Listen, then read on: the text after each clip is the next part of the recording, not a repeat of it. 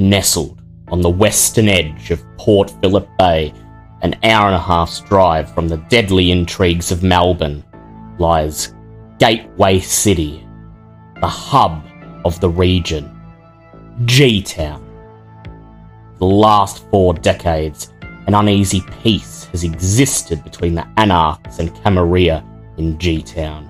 Their borders meeting on Bruce Street in the very centre of the city, the two sects divide the domain neatly in two. The native anarchs, consolidated in the industrial north, have learned to tolerate Prince Aveline and her Camarilla invaders, and she in turn grants all anarchs the right to hunt and conduct business in her waterfront domain. Anarch rabble rousers and Camarilla traditionalists each afford their counterparts reluctant respect. Until now. Word from Melbourne has reached the kindred of G Town. Prince Squizzy wages a war on three fronts against a newly reorganised Anarch faction, Sabbat infiltrators, and the onslaught of the Second Inquisition. As refugees from both sects flood into Gateway to escape the oncoming chaos, local tensions flare, and the truce that has maintained peace since 1983 will be pushed to its limits. Welcome to Lords of G Town, a Vampire the Masquerade 5th edition actual play podcast presented by DM Fiat Podcast, with music by Kevin MacLeod, White Bat Audio, Ivan Duch, and Jaxius Music. Now, the sun sets on the city and the blood stirs, let's see what horrors the kindred face this night.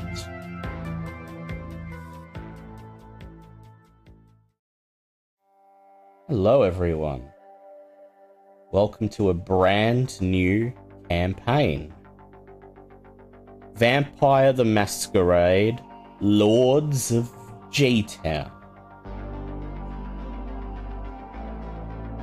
This is a pseudo sequel to our Melbourne campaign, War for the Second City, and some of the aftermath of that campaign will become a plot point in this one. But having played or listened to that campaign should not be necessary to understand or enjoy the main storyline in this one. This is an entirely different city, a different domain, with a brand new cast of characters. I am your storyteller, Dale or Dark Gaia, and without further ado, let's get straight into it. Nestled on the western edge, Port Phillip Bay, an hour and a half's drive from the deadly intrigues of Melbourne, lies a verdant wetland peninsula christened by the native Wadawurrung people as Geelong, the tongue of land. Here, in October of 1838, surveyor W.H. Smythe would, for the first time, record the existence of a humble wool farming town of 545 that would eventually become the state's second most populous city, a sprawling coastal gateway to regional Victoria known as Geelong, G Town.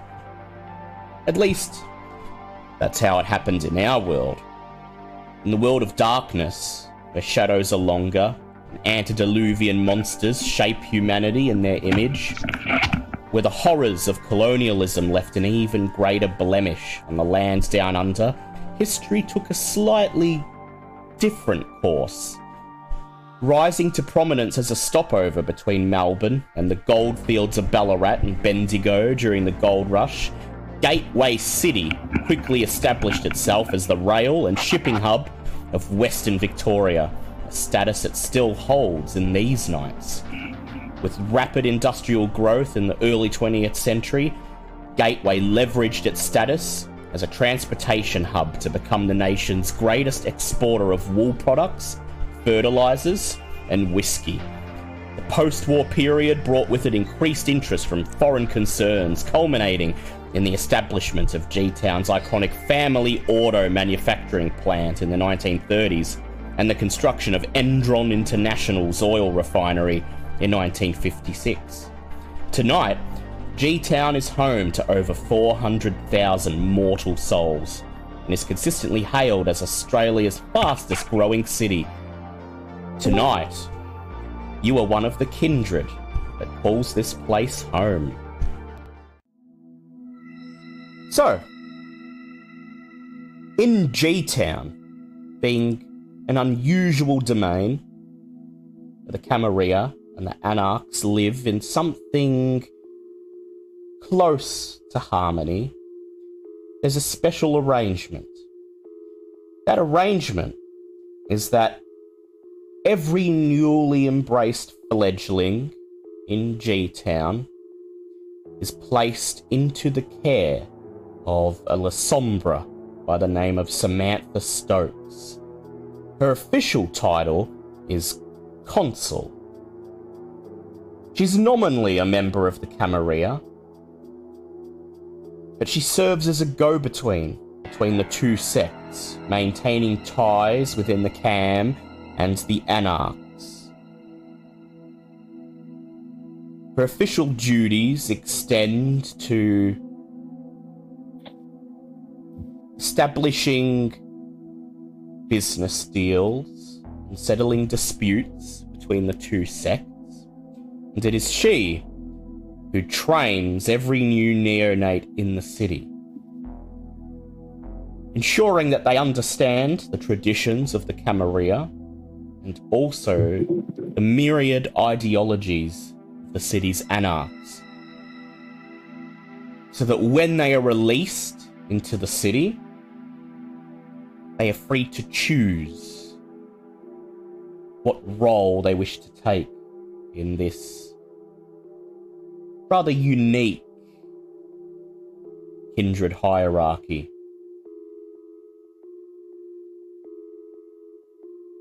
Samantha Stokes has been your mawla, your mentor. She has trained you in the ways of undead, night to night existence. She has taught you how to feed, taught you how to respect the traditions, taught you how to employ your disciplines for hunting or self defense. And tonight, she releases you for the very first time to hunt on your own to show her that you are ready to enter kindred society and function as autonomous neonates. December 31st, 11:54 p.m. 1999. Sip Sip Hooray is a bar in G Town. It's not a particularly nice bar. It's just slightly too far from the glitz and glamour of the waterfront and downtown for that. In fact, it's kind of a shithole, but it has cheap beer, loud music, and a dance floor. And for these reasons, 113 humans have chosen to spend the last night of the millennium here. They bounce, scream, laugh, and cry. A mess of flesh, glitter, joy, and grief. But they're not alone. You're here too. So, who are you? Let's introduce ourselves and our characters. And when you introduce yourself, please explain to me why you've chosen this particular place to spend the last night, the millennium. Let's go with Alt. Hi, um, I'm Alt. Uh, I'm going to be playing uh, Valerie Harding um, in this game. Now, uh, she's come to Sip Sip Hooray because uh, she's a little bit tired of the regular places she's been going. They're a bit tapped out. There aren't many um, unfortunates to spend time with and rub shoulders with. Um, so she thought, of all places, this is probably the one where there's going to be somebody a little bit desperate for some attention. Yeah. And what does Valerie look like? Um, so she's uh, quite a well uh, well-to-do woman. Um, she wears a smart, open collared white shirt with a little bit little bit of ruffling around the neck and decorative cuffs. Um, a single button black blazer, matching black pants and black dress shoes. Uh, she always wears the blazer slightly open, and she has uh, shoulder-length black hair, uh, parted directly in the center and tucked behind each ear. Yeah. So, Samantha Stokes, as part of her training you to be a vampire, supervises your hunting at a rather small selection of the same locations, and for the last year, for most of your unlife so far, you've essentially only been allowed to hunt at pre selected spots. And yeah, you've pretty much tapped out all of the stock available there, and you've decided to be a bit adventurous tonight. The first time you've been allowed to hunt on your own. And you've chosen a place where you know the specific type of lovelorn soul will be waiting for you. Demiurge, you're up next. So, sitting in the bar with an untouched drink is a uh, older gentleman, somewhere in his sixties. He's got uh, iron gray hair. He's got a broad brimmed hat that he's taken off. It's an old leather hat. It's so old that the leather's cracked and started to peel. And there's like a uh, pack of mar- pack of cigarettes in the brim. He's uh, wearing uh, a leather duster. Got some good fade to trail on it. He's mm, stocky. There was muscle, a lot of muscle there once, but it's gone to kind of to pot. And a pot's like what his belly is. but uh, he's still fairly tall. He's got long, like uh, Wild Bill style mustaches that droop down under his chin, a little bit of a goatee, is it? And a bit of a five o'clock shadow going on calloused hands, kind of cracked face. Sun's done a number on it. Still looks kind of pale for all that. And right now he's like uh, pushing the bar napkin around and staring mournfully at the little trivia thing, which he's slowly covering up with napkins so he doesn't have to look at that electronic distracting thing. and They what- wouldn't let him take his dogs in, so that, he's kind of pissed off of that. This is Tig Duncern. Tig Duncern. Yeah, and Tig, you've chosen this place, I think, because it's a little bit less modern, a little bit more downtrodden than some of the upmarket establishments on the waterfront. And, you know, this is the sort of place where Tig would probably be more likely to down a few drinks back when he was human. It has more of the atmosphere of the local pub than the type of bar that upwardly mobile young professionals would spend their Christmas bonuses at. This is a place where working people let their hair hang down, Yeah. so I'm all right with it. Uh, All right. Although, Tig, although Tig isn't too comfy with the idea of feeding on people in general, Yeah. so he's still trying to figure out what to do about that. All right. So let's go on to Paradox. Hmm? Please introduce your character. Describe what they look like and what they're doing here tonight. Uh, we see a sort of a, a darker skinned woman in her presumably early 30s, sort of meandering around the bar, maybe looking for someone to dance with. Uh, they have medium length, medium length purple hair that runs down there, runs down with a purple lipstick to match. They've piercings pretty much all over their face. Their ears are full of them. There's at least one in their nose, one in their eyebrow. Uh, looking at their visual reference. yeah, that. Wearing a denim vest over some just like fairly casual clothes, with the vest having a series of patches and pins all stuck to it. And they have, and they have a small scar on the left side of their mouth. And this is, uh, as she's now, as she was known after her death, Bouncer. Bouncer. And is there any particular reason why she's joined the rest of the group at Sip Sip Hooray this night? Last night of the second millennium AD. Uh, probably because it's cheap booze, which makes people susceptible and highly suggestible to doing stupid things. Yeah, exactly. Makes for it sounds like it should be an easy hunt. Yeah. Right. And finally, well, there is one more player, but they won't be introduced until next scene. Mhm. So we'll move to our newest player. And we are happy to welcome to our group Vinny. Vinny, please explain who you are and why you've been dragged to G Town's shittiest bar.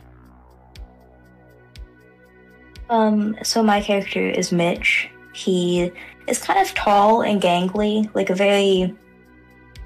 He just looks kind of like a stereotypical nerd you might see in a movie. Uh, he has that kind of like nervous animal expression all the time. He has green eyes and kind of ginger hair and is generally very pale. He has some white freckles. Um, he was kind of getting on his sire's nerves tonight.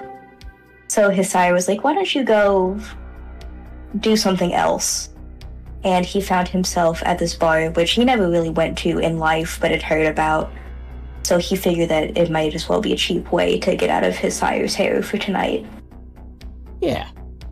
And the rest of Samantha's neonates have chosen this place to hunt, perhaps for their own reasons, or maybe because Samantha has orchestrated events to bring you all together on this night in this place. Whatever the reason, here you are. And all around you, it's 100 odd mortal souls are making sure the Millennium goes out with a bang.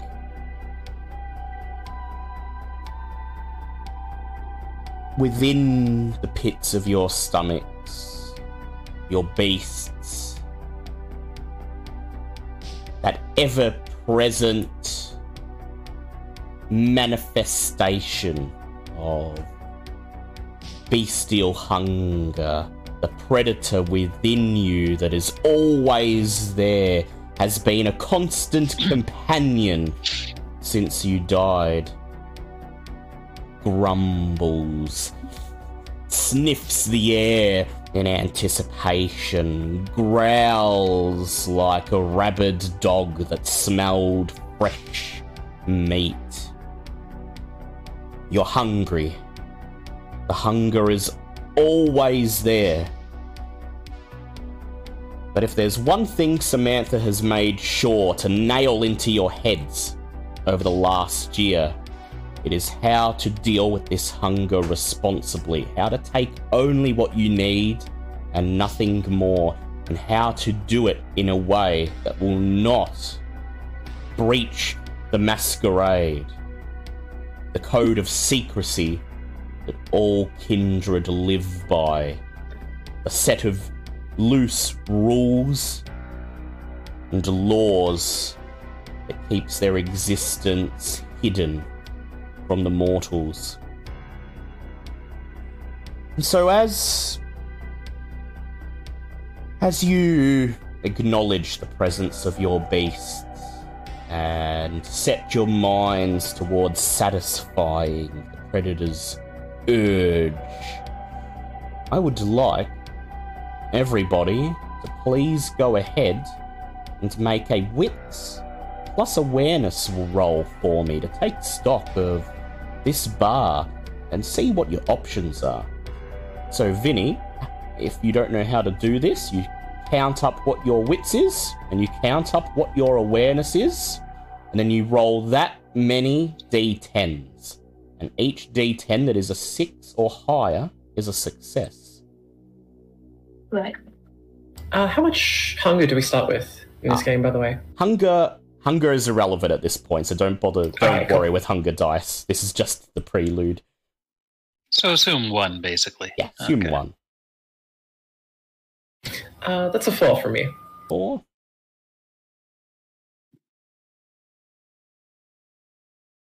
Well, we wits awareness. Yep, it's awareness.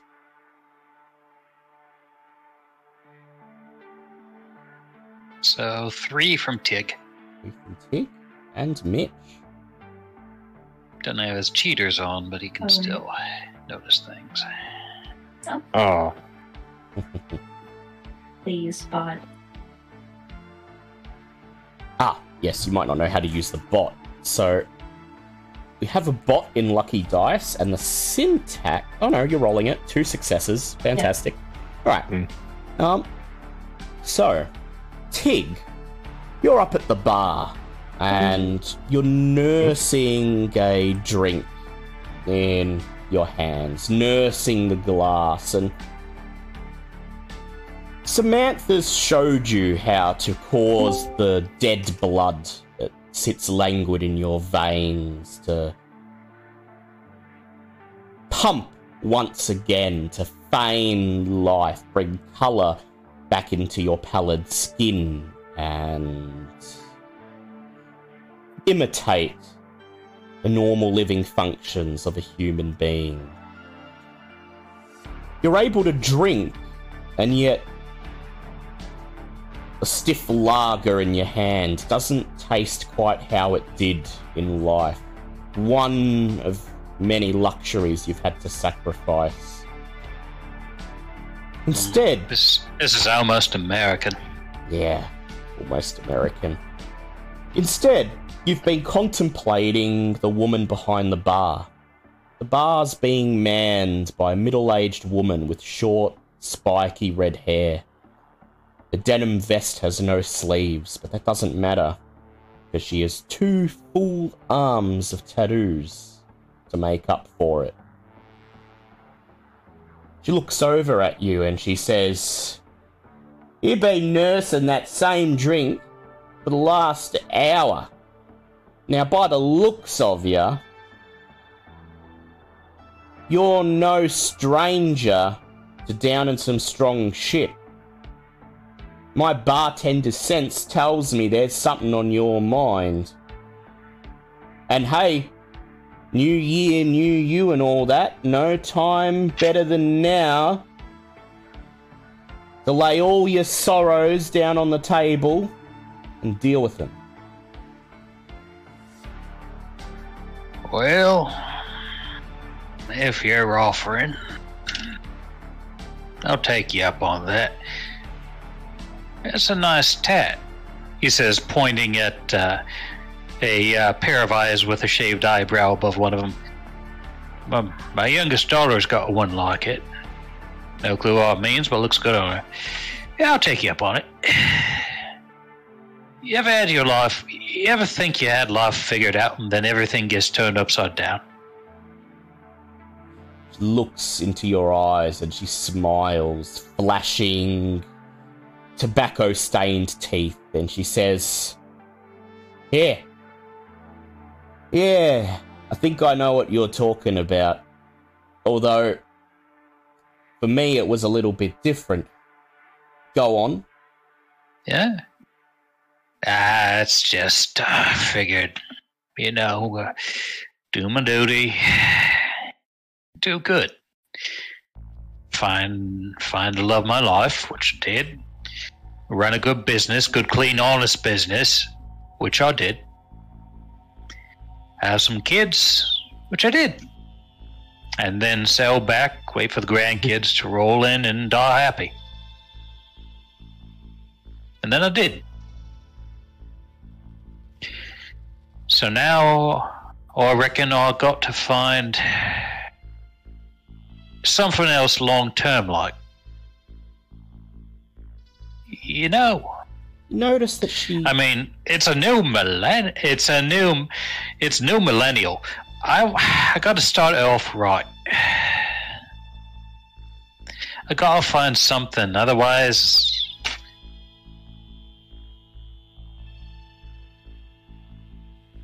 Otherwise, what's it all been, what's it all been for?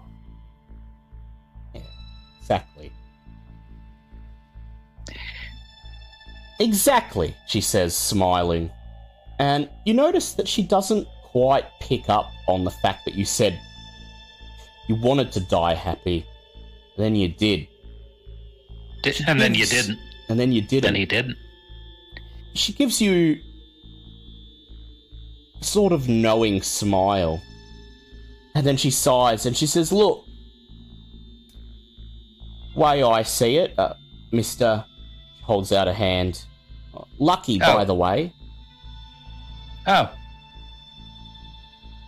Oh, wait, I'm lucky or you're lucky? Well, either way, I'm Tig Dunson and I'm pleased to meet you. Make your acquaintance. As I said, lucky, he says. Nice to meet you, Tig. Look, listen, Tig. You seem to be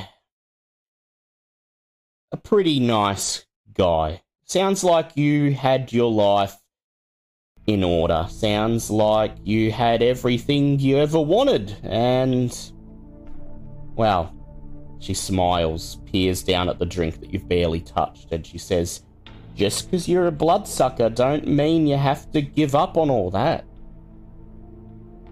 Tig's eyes go wide. Yeah, I know what you are, says Lucky. And no, I don't care. My hunting days are behind me. As long as you don't cause a scene in my bar, you're welcome. Just remember, Tig. Just 'cause they say you're a monster doesn't mean that you are. Take that into this new millennium, and you'll find yourself much more agreeable to your current situation.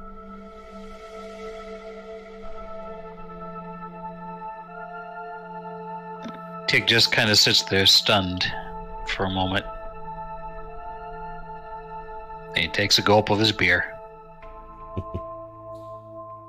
So next we move on to Valerie. Valerie, you're standing over at the other side of the bar and you're just leaning up against the wall, arms folded, scanning scanning the commotion around you. At the back of the bar, an Elvis impersonator is on stage. A rhinestone studded masterpiece of plastic surgery, he thrusts and wiggles and shimmies in all the right ways. His singing is not quite on key, but his admirers don't seem to mind. A shower of plastic roses and underwear rain down as he bellows out the last lines of Unchained Melody. And in front of him, a drag queen dressed as Cleopatra is dancing on one of the tables. Blue eyeshadow and plastic beads shine in the strobe lighting. The voguing is incredible, despite a pair of truly terrifying heels. There's a stripy toy snake wrapped around her neck. The drag queen, the drag queen, Cleopatra, catches your eye and she smiles and she says, Doll, you're just standing there. Standing there watching. Come over. Come and dance with all of us. To end of the millennium. Come on. Let your hair down. Uh, so Valerie, Valerie uh, meets her gaze and calls back to her. Oh yes, I'm having plenty of fun from back here. Um, give me a moment. Give me a moment. I'll, I'll join you. I'll join you in just a minute. And uh, makes her way across to the bar to um, uh, get the bartender to pour um, two shots, one for herself and one for somebody she hasn't met yet. As the middle aged woman, Lucky, slides the two steins over the counter, she looks at you, stern look on her face, meets you in the eyes, and she says, I know what you are, bloodsucker. You're gonna hunt here, you make sure you don't take more than what you need. Uh, so Valerie meets her gaze and tilts her head very slightly to the side, her eyes maybe just slightly too wide, uh, with big green iridescent eyes uh, looking back, and a small grin creeps across her face. I'm not going to make a mess, don't you worry. I always clean up after myself. You best take care you do, says Lucky. Buying a drink for Cleopatra, are we? She'll appreciate that. Running up her tab. It's around about 400 bucks now by my count. Been in here every night for the last three weeks. She'll appreciate a free drink. She winks.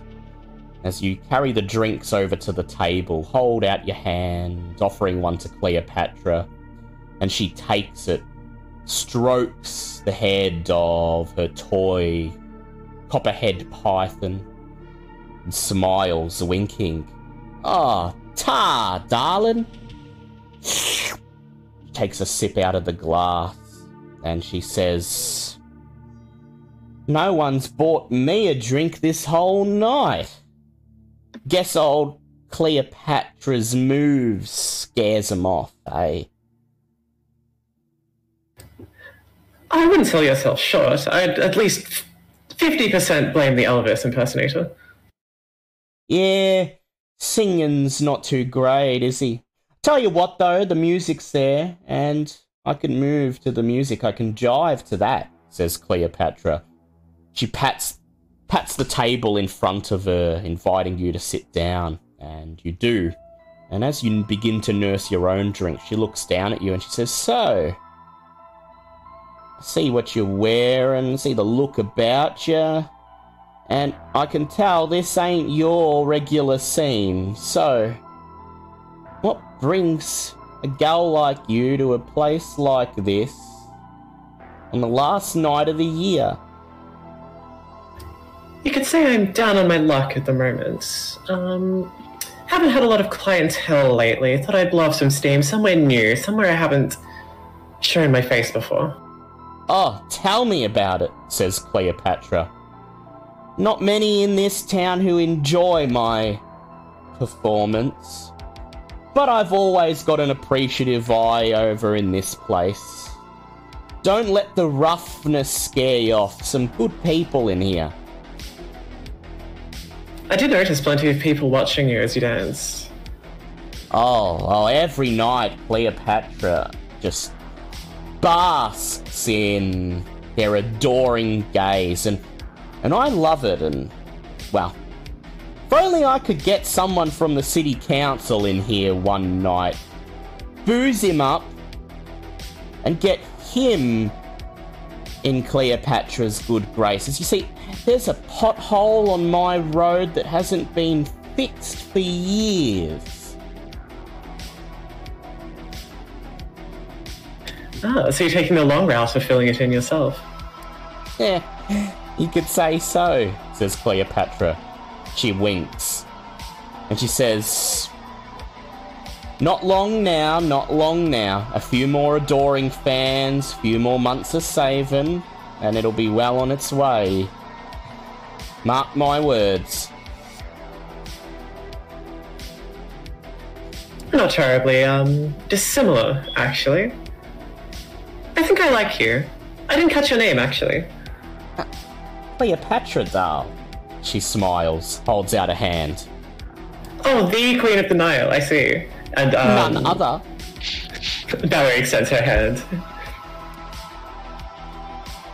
Over on the other side of the bar, Bouncer sits at a table, nursing a drink. Her eyes narrowed as she scans the room for her favoured type of prey.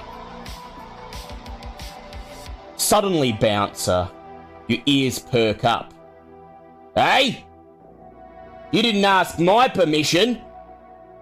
Don't you know you're meant to ask permission before you snap pictures of someone? You're pissing me off, girlie. You can't just be taking pictures from there in the corner without letting anybody know. And don't you be giving me any lip now. You peer over, over the crowd, bouncer, your eyes following the commotion, and there, in the corner, next to a pinball machine, you see a man dressed in weathered denim overalls, more hair on his bare shoulders and arms than there is on your entire head, and he's currently prostrating over a girl cowering in the corner, a girl with purple hair and a camera on a strap around her neck. The wave, her wavering on the spot tells you that she's a little drunk, but that's not stopping her from snapping photo after photo of the festivities, even as the man jabs his finger in her face. You even listening to what I'm saying? Bitch!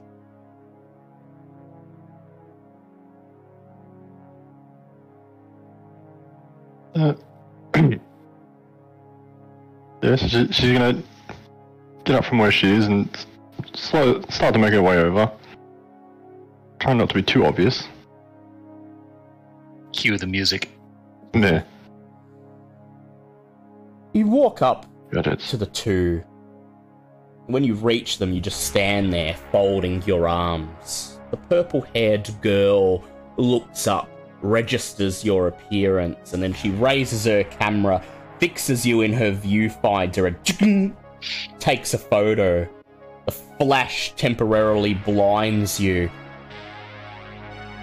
For the last time, girl, put the fucking camera down. I'm talking to you. Have some respect for other people, says the man.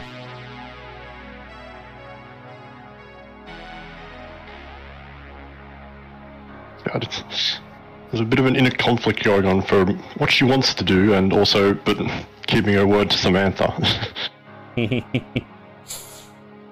He notices the girl snapping a picture of you. He whirls around, sees you standing there. He looks you up and down, licking his bottom lip in an incredibly creepy manner as he takes in the shape of your legs.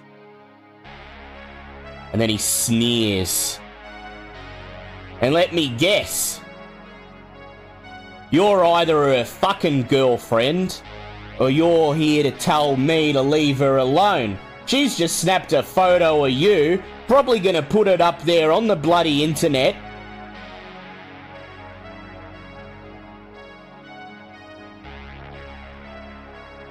I don't need to put it up on the internet, says the girl. Don't you know? All the clocks and computers are gonna explode at midnight. Anything I put on the internet's gonna go poof up in smoke. ah? says the man, not getting what she's saying.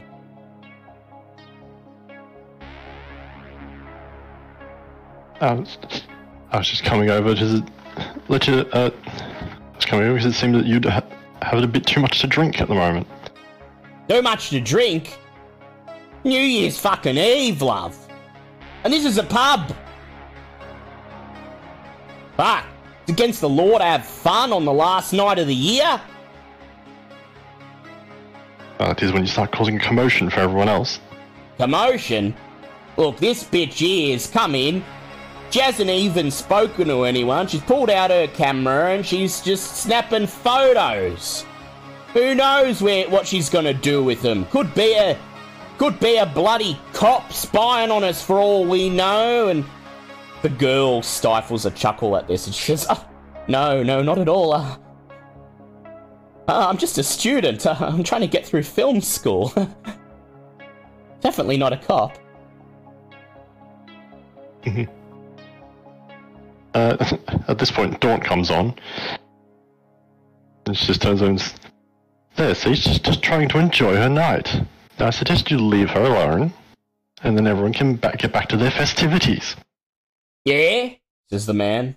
He steps up to you, letting his full weight tower over you, and even though you're a good head shorter than him, you just stand there firm, mm. arms crossed, looking up at him, meeting his eyes. Go ahead and make for me a charisma intimidate check and add your presence.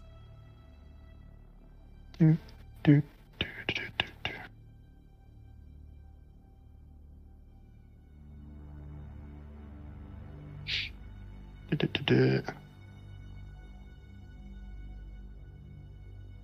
Damn, that's nine die.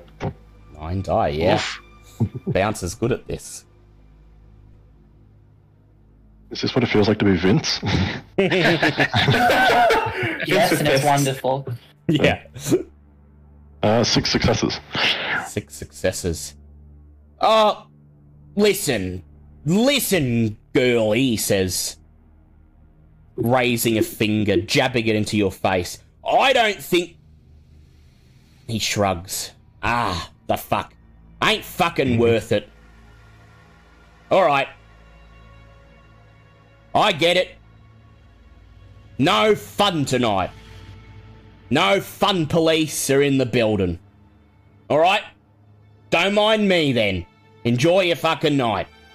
He turns, makes his way away, and as he walks away, the girl watches him.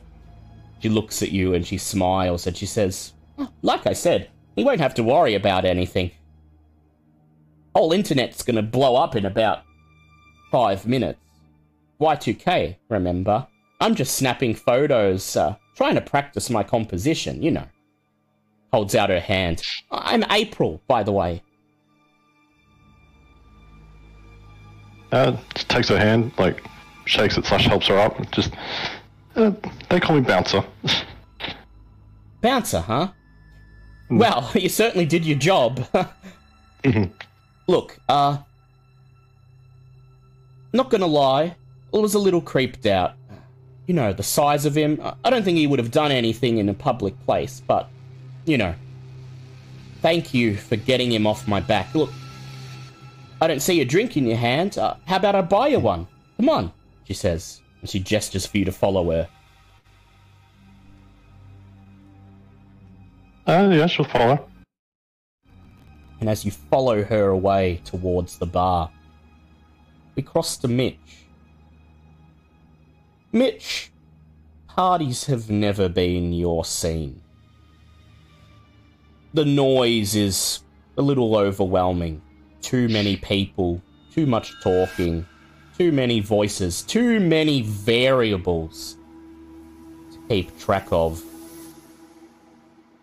And so, when we cross to you, we find you stepping into the men's bathroom, pushing through the worn down wooden door, your footsteps echoing over the grimy tiles, your face pale grey in the cracked mirror illuminated by the flickering light. And as you lean over the sink and contemplate the lines on your face and think about how this singular moment, the end of a millennium, is a nexus point for so many possible futures. Hear the door open and a short, stocky man wearing a knitted vest and thick glasses steps in. Early to mid 30s by the looks of him. Or that could just be his double chin, adding more lines on his face than there should be for his age. He yawns as he steps in and makes his way over to the urinal, nodding at you as he passes. After a few minutes, he finishes his business, pulls up his pants, and makes his way over to the sink, standing next to you. As he washes his hands, he raises an eyebrow and he says, Noisy out there tonight, isn't it? Uh, you know, it, it always is. At places like this, I'm not terribly surprised. Yeah, true, true, he says. There's something about this place. Usually not that many people. I come here to sit in the corner and uh, get some of my study done. And, uh, well, I just can't focus tonight, not with all that noise. Guess I don't have anyone to blame but myself. New Year's Eve and all, I should have known. But just the same, I'm doing the summer semester this year, and there's gonna be a pretty nasty exam next week. And I'm just not sure I can get all these equations in my head with that music pumping and all those voices.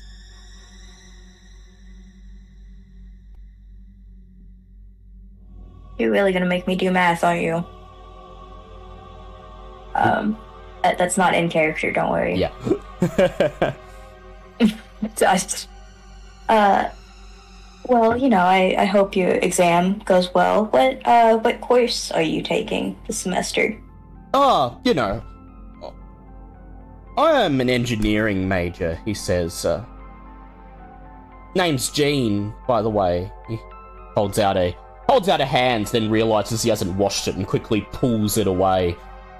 He says, "Uh, look, I thought I'd uh take on an elective this summer, you know, get some extra credit points and all that.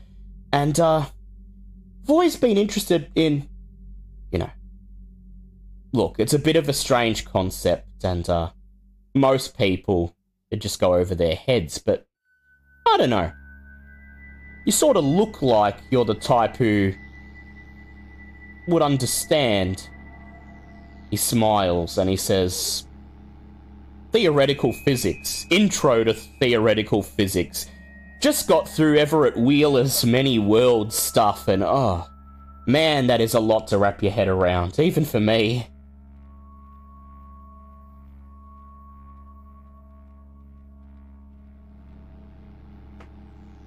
He he kind of like he doesn't sigh necessarily, but he definitely seems like a little bit put off by the conversation. Like he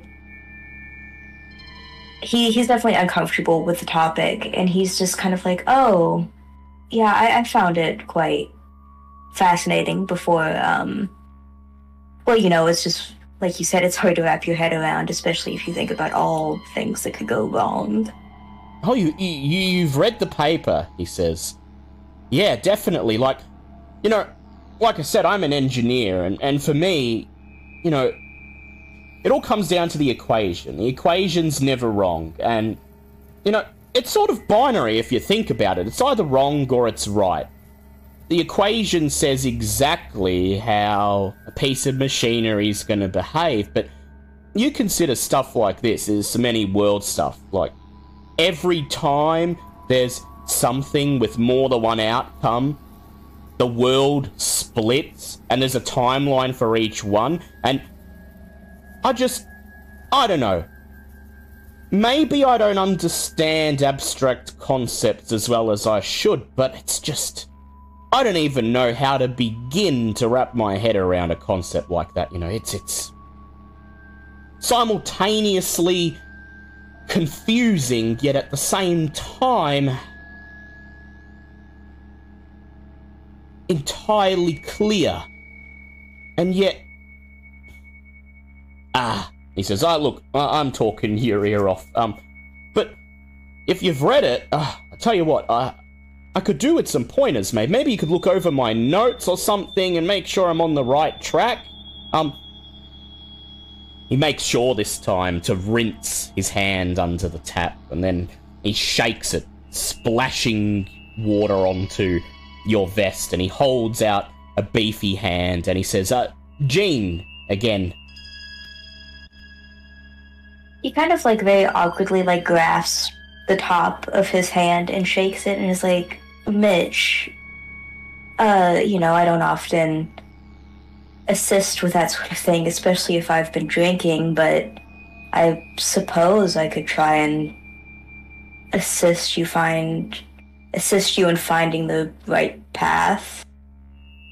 And and and and he raises his hand, suddenly excited, and he says, And there's a world out there where you just blew me off right now, told me to go back out there, quit thinking about school, and let my head down for the night.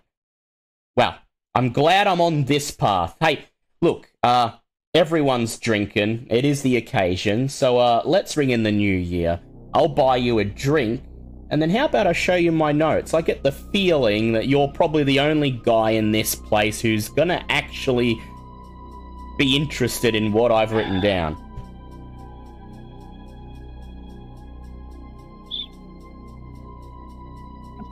Um, you know, I mean, I, I don't want to uh, distract you from you studying if that's what you have to do, but I suppose it wouldn't be too much of an issue.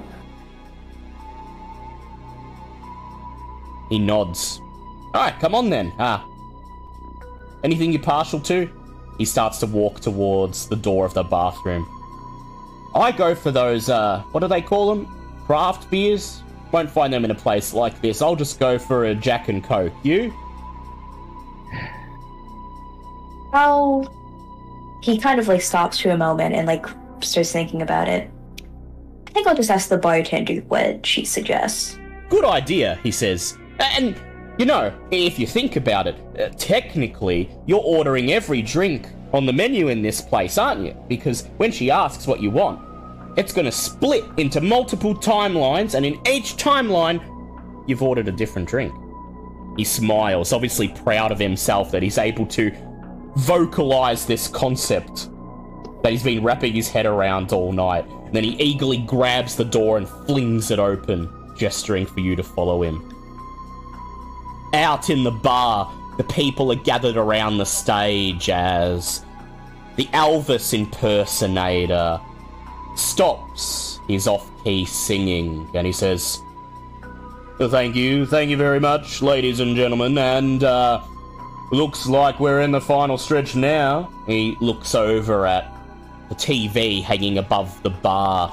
A countdown has appeared on screen. He says, So, uh, let's have 10 seconds of silent anticipation as we ring in the new millennium. I sure hope you've prepared yourselves for the coming apocalypse. He chuckles at his joke.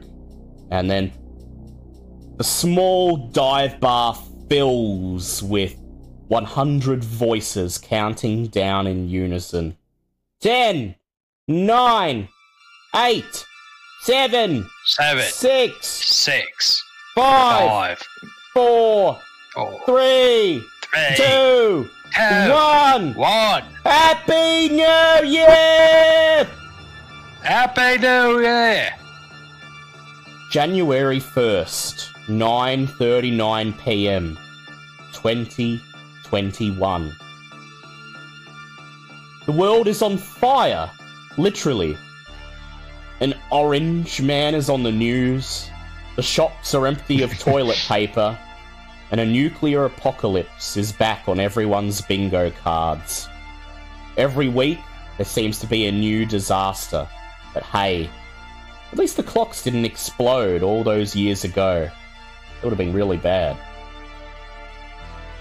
Over the last 21 years, you've all found your niches in G Town's kindred hierarchy. You never quite left Samantha Stokes's guidance.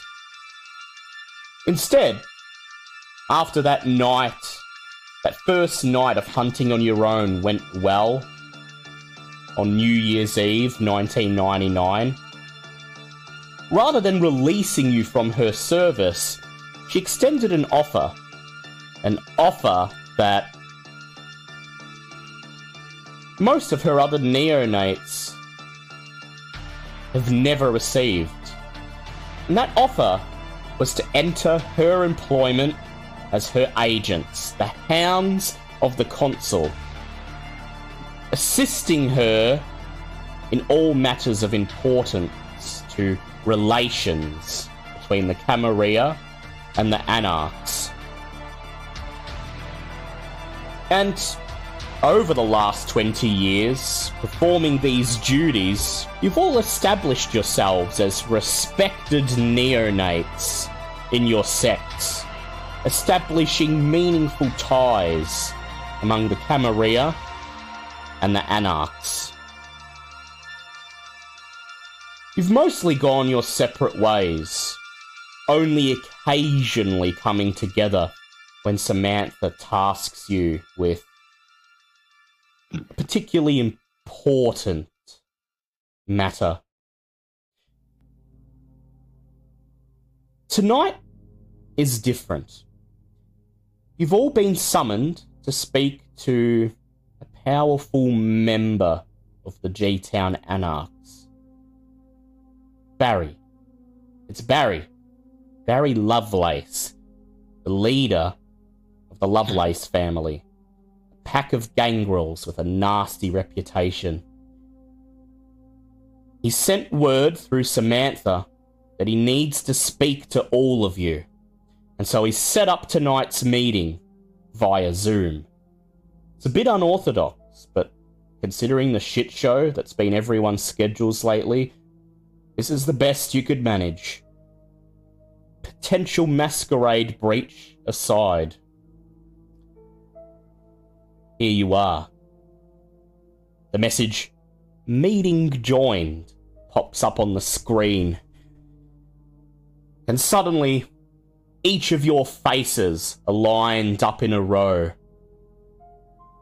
Down the bottom of the screen is Barry. A round faced man with half moon spectacles and a fluffy white beard. Santa Claus, if Santa Claus had fangs. He's calling from a small, cluttered office. A sign on the wall behind him reads Lovelace Financial Recuperation Services. Ah, ah, yep. Yeah, you're all here on time. Uh, sorry for the couple minutes delay. I had to get a had to get a bit of help with this, you know, technology and all he swings the camera around, and there you could see a teenage boy wearing a orange hoodie. He's sipping on what looks like a blood smoothie, and behind him there's a grinning blonde woman with a tray of cookies. Um, my wife Kathy and my son Barry Jr. Thanks for the help tonight, loves, he says, winking at them. Turns the camera around, facing him again. He says, So, uh, look, I know some of you are with the Anarch, some of you are with the Cam, and look, I know normally you wouldn't have dealings with someone like me up there in the Prince's Court, but, uh, the reason I've called you, it's, uh, well, it's something that the Cams gonna want dealt with as well. And uh, he frowns, peers down at a watch on his wrist, and he says, "Ah, and uh, there's someone else." There's an electronic beep as another window pops up on the screen. He says, "Ah, ah, and here they are now. Look, I uh, I got a bloke. I think he's a bloke. Uh, in the Hecata who uh, owes me a boon. And uh, they've sent their fledgling my way to assist on uh, what you'll be dealing with tonight. Uh, handle things from a more uh, occult perspective. the reason why will be apparent to you shortly. Uh, uh, so anyway, uh, this is Cross, he says, introducing the newcomer to the meeting. And now, Ash, please introduce Cross, what Cross looks like, and where they're taking this Zoom call. Yeah, you see the see the little weird creature on the monitor? Yeah, fucking creep that one. Uh yeah. Uh last twenty years have really made it internalize that that narrative and um sits there also hunched over in a hoodie. Also sipping on something red. Um, and as it joins the call and uh, as it's uh, introduced, it doesn't really change its expression or move to say anything. It's just sitting there. Now, uh, Cross is young, as I understand it, says Barry. Cross's sire, uh, Mort, said Cross is fledgling, uh, only six months dead, but I'm assured Cross knows what they're doing, and you're gonna find their skills uh, invaluable what I'm about to task you with. At this, he smiles and takes one more look at the screen, leaning forwards, and you can see your own faces reflected in his half moon spectacles as he carefully takes in everyone in the Zoom call and he says, Ah, Tig! Tig! Thought I'd be waiting for you, not for Cross. Cross is uh, only six months dead, 20 years old, and uh, you beat him to the call. What, do you have to get uh, have to call in all the grandkids to help you set this one up? Tig's mouth moves, but nothing comes out. So Tig, you know, yeah, yeah. Looks to the side. You see Tig reach over and look as if he's fiddling with something, and then suddenly there's a burst of static, and Tig's audio turns on. Like this? Oh. Jesus fucking Christ! Are you sure? No, no, Dad. Look, you wanna? Stupid. Okay, okay, fine. Can we can we replay what he said that that first three minutes or so? I don't think we got that. Barry rolls his eyes and he says, "Ah, Tig, Tig, Stupid thing. Oh, oh, Barry. look, I keep saying What, to you, what, what? No, no, I have to say it again. I'll have to say it again. I have to say. Hello, Barry. How are how are you? just fine, Tig, just fine indeed. But you know, I keep saying to Bunyip every time I meet him that uh, your pack gotta get with the times. See, there's a reason your pack ain't got much sway with the Anarchs, but my pack, it's cause we uh keep up, keep our fingers on the pulse of the world. You understand? Tig, you're very, Mhm. very familiar with Barry. He's the leader, the pack leader of one of two gangrel packs in the city. There's the pack that you're part of, the one that's led by your sire, Bunyip. Your pack mostly hangs out beyond the city limits in the industrial wasteland, doing their own thing. And despite what Barry says, your pack plays a very important role in G Town. You protect the city's borders. You're the ones who are there on the front line, making sure lupines don't massacre every bloodsucker in the city. Barry's pack, however, and his pack, to your knowledge, consists purely of himself and his once mortal family, has political ambitions. The warlord of the waterfront has been missing for a few months now. Word on the street is that he went to the Middle East for unknown reasons. That's a thing older vampires do now. They call it the beckoning. They just wake up one night and for whatever reason decide they want to leave and they don't come back. And it's been You know, Barry. Go ahead. You know, Barry, mate. If uh, you, you're calling me here to boast about how well your pack's doing, well, you know what they say about men who boast about their packs incessantly. only uh, only kind of pack I'm interested in discussing tonight is a six pack, and they'll be after this call's over. Can we? So can we fucking get on with it? All right, you got it, says Barry. And Ah, let me sorry, tell sorry, you, no, you're- no, no. Sorry, sorry, didn't mean to. let me tell you, Swear you're going to be right. earning that Takes six out a pack. dollar, hands it off camera.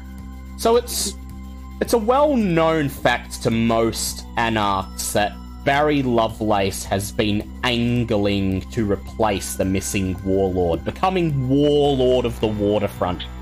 There are three warlords in G-Town. One for the wastes, one for the burbs, and one for the waterfront. And they're all united under Baron Archibald, the head honcho of the Anarchs. But he's mainly just a figurehead. It's the warlords that have the real power. They're the ones that have the pulse on their community, and they're the ones that act as a go between for their people to the Baron. And Barry knows that if he's able to become the warlord of the waterfront, then he will be not only the most powerful gangrel in the city, but one of the most powerful kindred, full stop. He shrugs and takes a breath. And then he reaches forwards, adjusts his camera so it's centered right on he, right on his face. And he begins to talk. Alright, enough of these niceties. I'm afraid something unpleasant's happened. Something that unfortunately involves all of you. Shocking, isn't it? You're all such valued members of this domain. Couldn't believe it at first, but evidence does not lie. You see, a body's been found, currently sitting in the city morgue. Two puncture wounds in the neck, drained of blood. All quite cliche, really. The Oh, for fuck's sake, who didn't clean up again? that's exactly the question. How long Humans, has it been dead? humans discovered it in the walls of a bar that was recently demolished. Apparently, it's been there for quite some time. About 20 years, even. Good news is, lady that owned the bar, an evil old thing by the name of Lucky, kept fastidious tapes.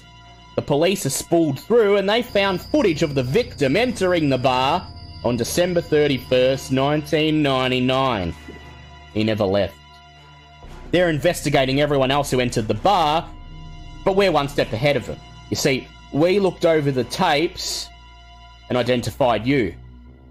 All of you, save for Cross, as, uh, Cross, not only were you not embraced at the time, I'm pretty sure if I got my maths right, you would have only just shoved out your Yeah, yeah, I was just blind. Was the was it was it refrigerated? Was the body refrigerated? How did, how is it still? found in the Around. wall, mummified. Someone just stuffed it in the bathroom wall and left it there.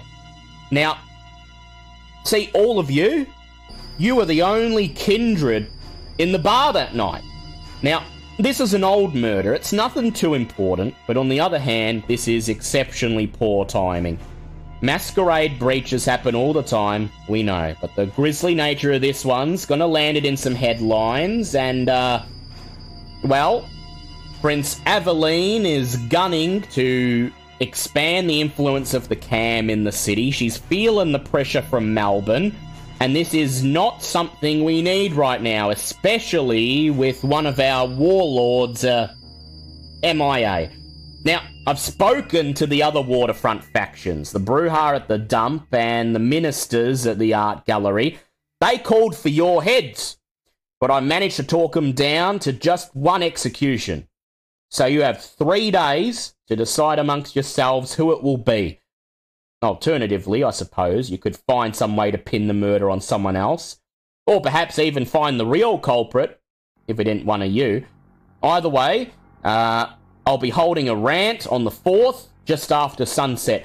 If we don't have a name by then, uh, the blood hunt will be called on all of you.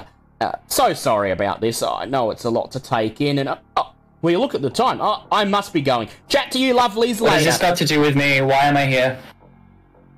Well, did Mort not explain it to you, Cross? You're No. there to examine the body and uh, do your thing. Uh, talk to ghosts or whatever it is you he- Hecata do, and uh, see if you can get a uh, impartial witness that'll say oh, which of these lovelies here did the deed. I hate bar ghosts. Okay. Chat to you, lovelies, later. Ta ta. Wait. Lovelace's face disappears before you can even get a word in edgewise, and the message blinks on the screen. Barry has left the meeting. Oh, this, this is just so typical. Okay, who's picking me up? Like this? And the screen takes portrait leaves screensaver. Alright, alright. Gotta fucking keep poking the thing like a ruddy stare on. Huh? So what I miss? Oh, you missed Are you a gonna lot, die? actually. In like a week. Yeah. Yeah. Uh, did you get on the thing you, I'm about? already dead. Yeah, that's the thing. M- more No, you're dead. undead. You're gonna die. Then you'll be dead. I got him like talking about body and the bar wall, and then it kind of did its thing, and there was like a Windows update. Right. So to get you up to speed, um, we were Well, in the windows bar. There's a by way. corpse. There's a corpse in the bar. Looks like it was one of us. Uh, bloodhounds. Wait, corpse looked like one of us? Uh, a corpse. It looked like one of us did it, Ow. and it wasn't me. So which one of you did it. I can tell you that. Wasn't me. Well, I, So I do Bertha, have I a- can't help but notice you've been rather quiet in this call.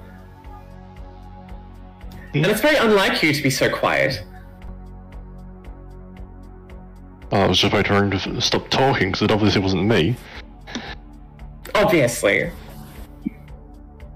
So, off camera, you hear somebody you say, "Tell her to stop doing her mean girls thing and get on with solving the problem." She's like, "Oh no, no, I'm not, I'm not doing that." Hmm. Uh, let's get on with solving the problem. Which one of you did it? Mitch kind of like raises his hand. Like, I, I do have a question. Um, which bathroom was it?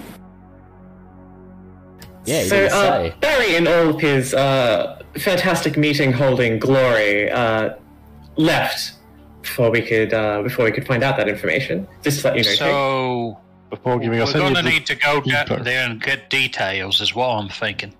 Uh, Dale, if um if Cross looks Lock up the address of the place, how easy is it accessible for it? Yeah, so Cross, um, so what is your haven? Where does Cross live? Uh, it's uh, it's a warehouse on the outskirts of town. I haven't placed it anywhere particularly on So- the map. So Cross, you would You can do that now. Yeah, cross. So, the bar, and it is indeed Sip Sip Hooray, where all of these people were present 20 odd years ago, is right on the border of North Town and West Gateway, and it is quite a ways from where your haven is. Cross is used to catching Ubers, though, and it's not too much trouble for you to get there. Uh, Cross disconnects from the call without any further words and starts making their way over. Yeah. So you you immediately disconnect from the call, and in your other I hand, you guess he had a Windows update. We better wait till he gets back then. Oh, for God's sake, why did we have to? Why did we get lumped with babysitting duty? yeah, That's I very think British that about quite that. often myself, actually. regardless, I uh, it kept mentioning something about uh, getting a lift, so I assume he's on his way, and we should all be on our way as well. All right. And then you need to pick up. I should be good. I'm All quite right. capable of driving.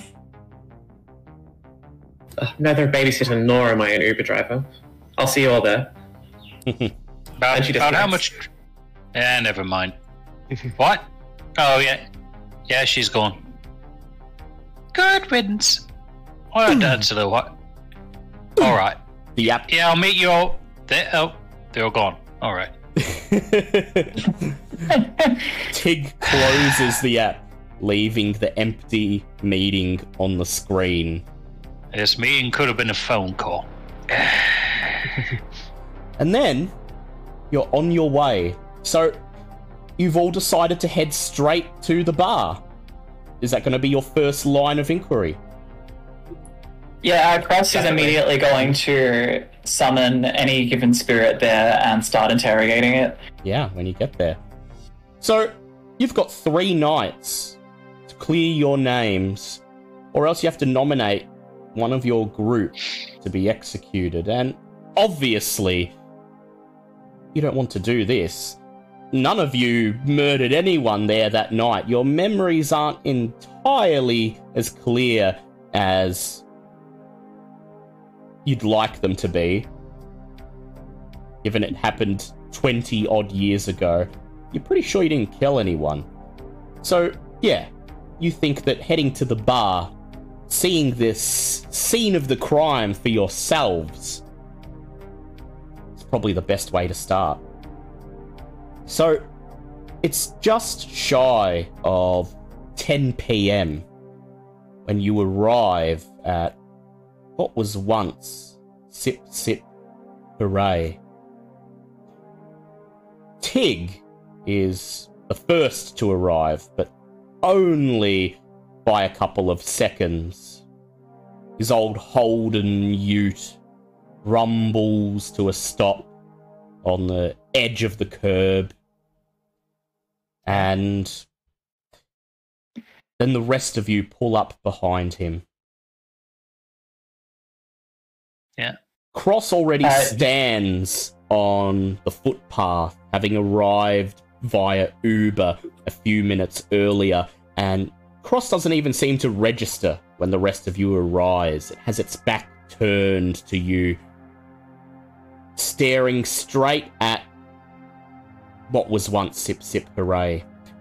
Yeah, Cross is using the binding fetter, which I rolled four successes on, just trying to find anything useful around there.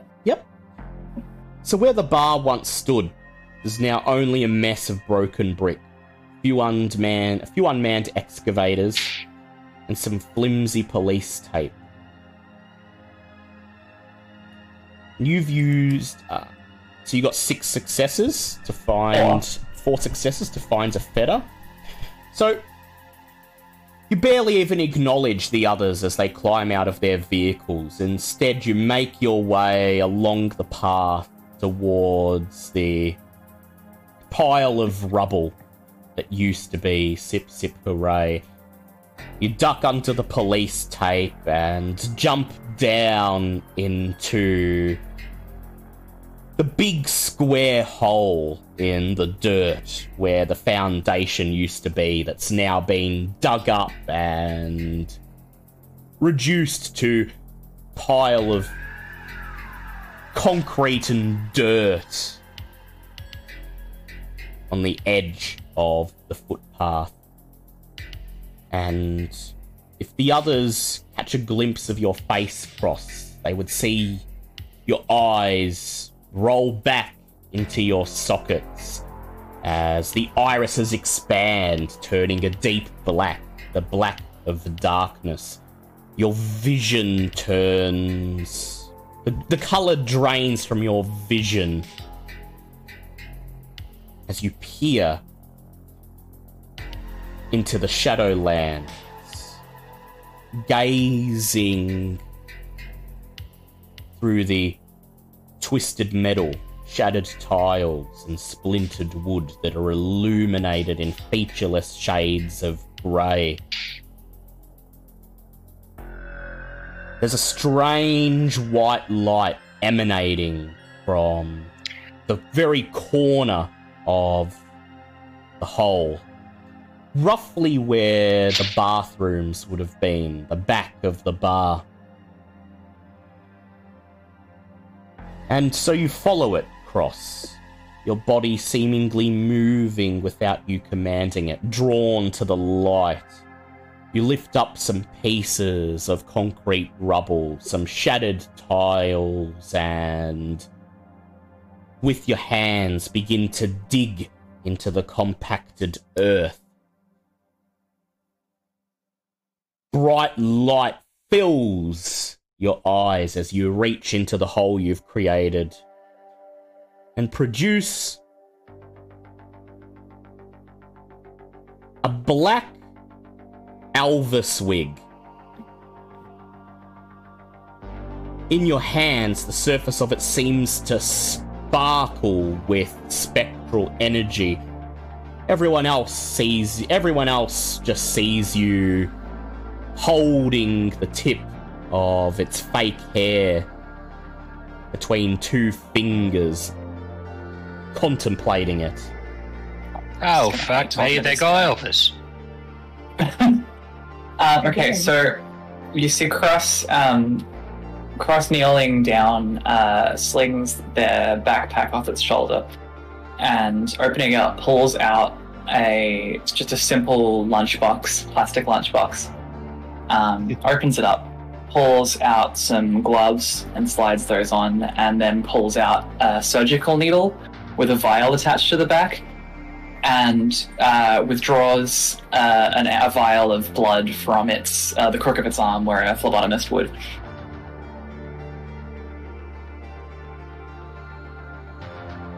Yeah. While Cross is doing this. Do you want to rouse for that actually, since I'm Uh, pulling blood? Oh, yeah, yeah, go ahead, make a rouse check. So Uh, while. I don't get hungrier. Don't get hungrier. And you are all, of course, at Hunger 1, by the way. Um, Mhm. So, Cross, as Cross performs its task with a very clinical, almost machine like precision, still not even acknowledging the presence of the rest of you. What would any what would everyone else like to do? Is there anything you'd like to do in particular? Um, Valerie is instinctively going to walk from each coterie member to each coterie member, uh, using her lie detector and asking them one by one directly to their face Was it you? Did you do it? No wavering in her eyes or her voice whatsoever, piercing Ow. directly into their sight. Piss off.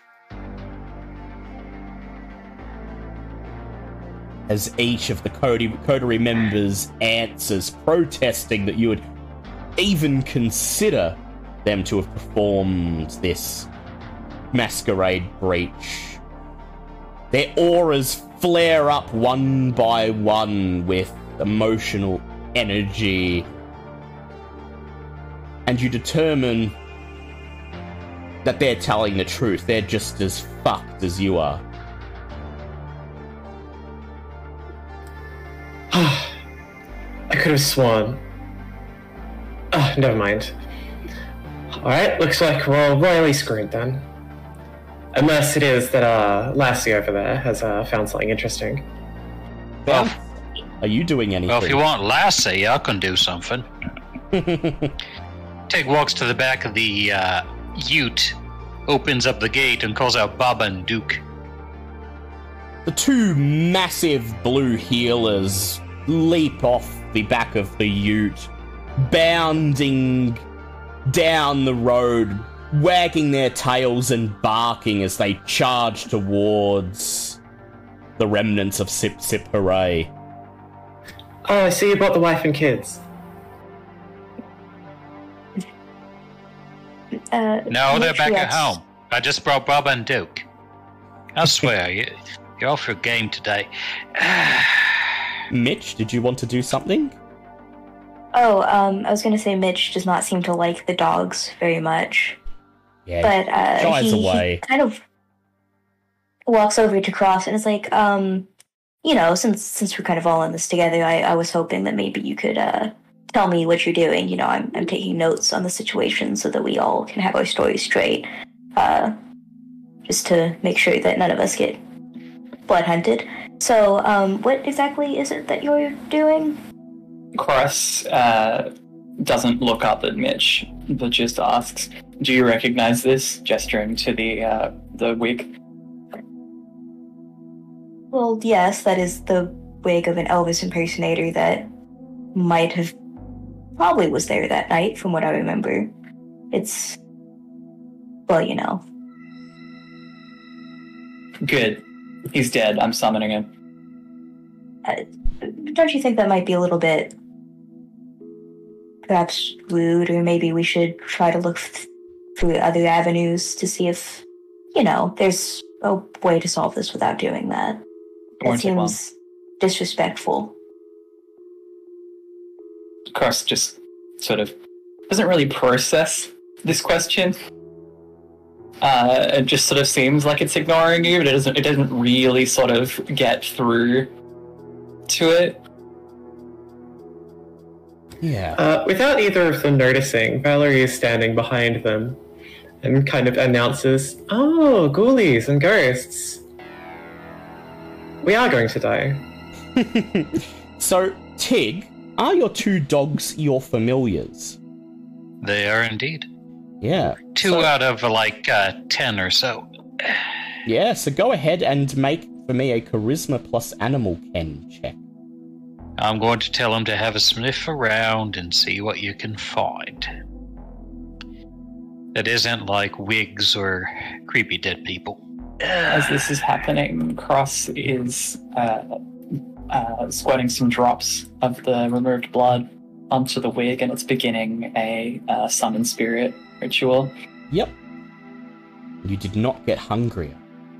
And No, I didn't. Three, three successes for the three successes. As you close your eyes, Cross, you're vaguely aware of Tig barking an order to the dogs, and you hear the two dogs as they start to fan out, leaping down into the ditch and sniffing the ground as Tig carefully follows them. Close your eyes and you begin to whisper into the Shadowlands. The others can't hear your voice as it doesn't emanate in the material realm. Instead, your voice pierces the veil and calls upon the ghost linked to this wig, this fetter, to come forth from the Shadowlands and to manifest to you. And yet, the Shadowlands quiet, empty. And as you repeat the summons again and again, you realize that something is missing. Duke begins to bark loudly, wagging his tail as he starts furiously digging into a pile of concrete. Oh, what's this? You step over And to... I'll go get Yep. get the shovel and help him. Yep. So you grab the shovel off the back of the ute, step over to where Duke is, and use the shovel to pry away some of the debris, allowing the heeler to stick his front paws and head under a chunk of concrete.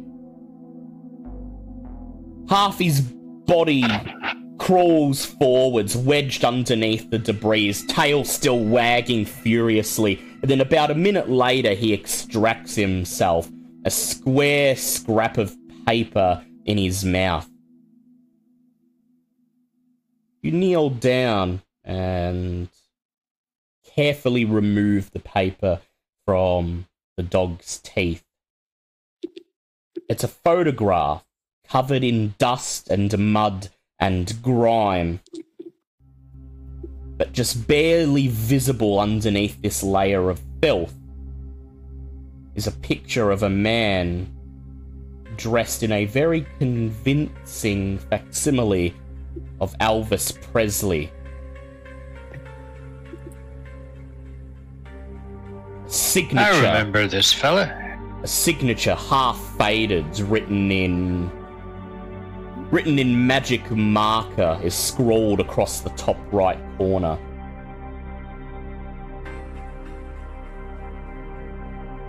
you can't And uh, you, you can try Does, to uh, decipher does- the name perhaps if you want to Does Cross notice this? um yes cross you notice this Uh, okay. his handwriting's worse than my doctor's. Uh, Mitch will take a crack at kind of deciphering the, the yeah handwriting. yeah so mitch go ahead make for me an intelligence investigation check Cross is going to walk over to join the group, or rather to look at the um the photo as well. And it's sort of you can see it sort of picking at its arm with its nails. Uh, attention suddenly drawn to the photo three successes. If you were really perceptive, you'd notice Cross like some little facial twitches. facial switches. So, um, Really didn't like that it didn't so that how, it forgot that it needed a name. so how many successes did you get, uh, Mitch? Three. Three. Yeah, so Mitch, you grab the photo out of Tig's hand and There now. bring it up Yes, close to your face. Oh, well, you did ask. He did ask. That's important. In life, you were an academic, and in death, you're still something of one. You still keep in touch with some of your old contacts at the university, and you very occasionally make an appearance as a guest professor. And you recog- you've learned through years and years of academia how to decipher the incredibly messy writing of PhD candidates and students that are surviving on two hours of sleep and five cans of monster. And you're able to quite easily read the writing. H. Williams. 99.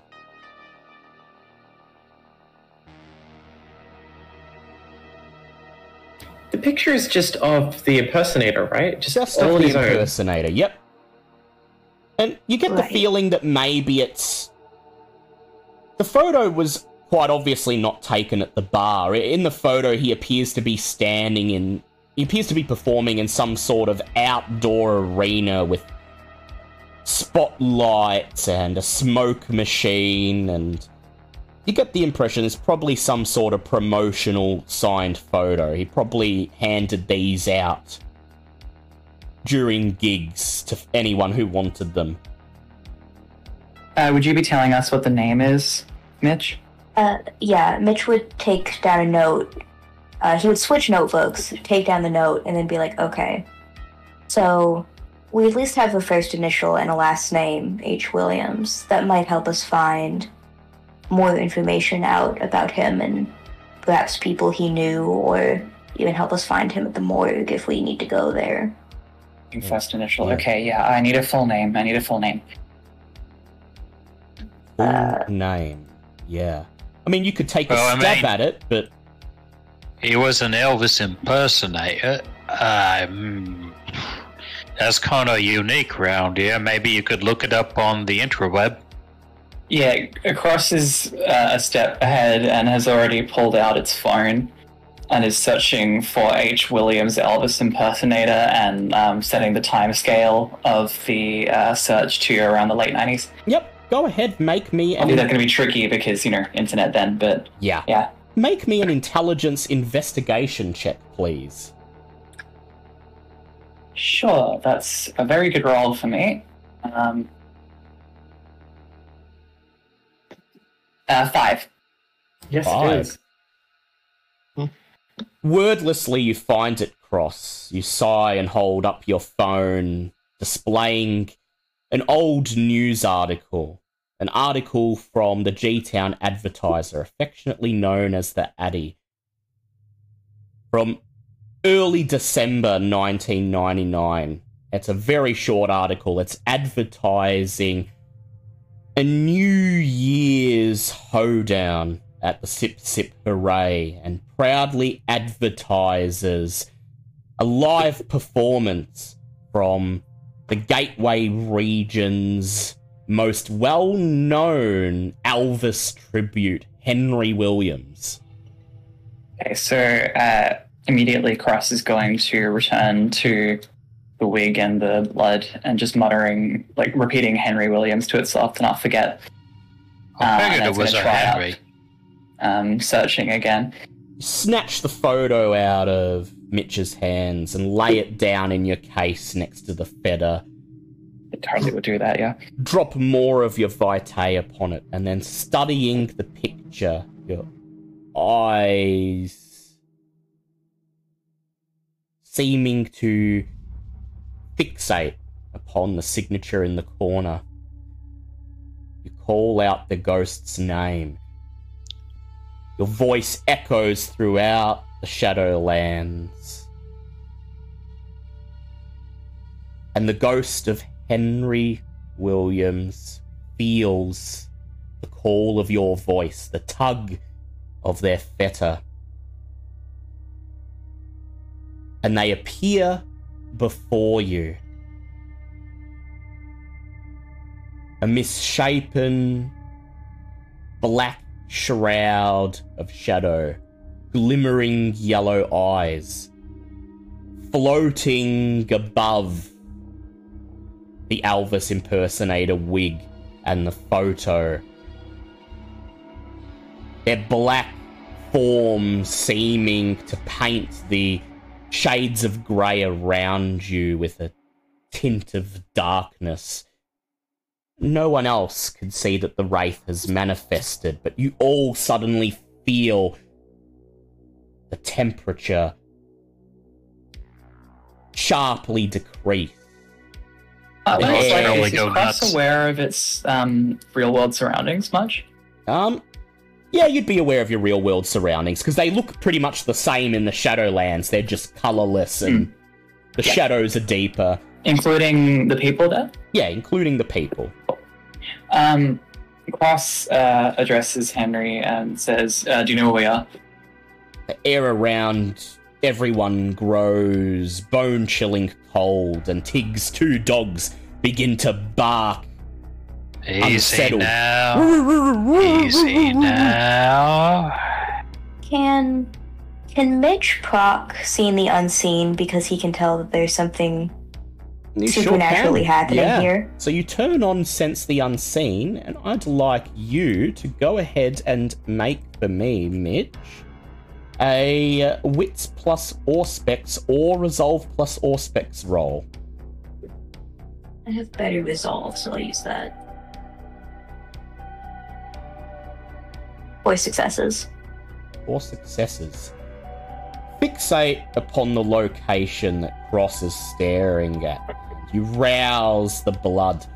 Within you, your beast immediately growls, unsettled, as the wraith uncloaks itself before your eyes, appearing to you as the Elvis impersonator that you remember from that night 20 years ago.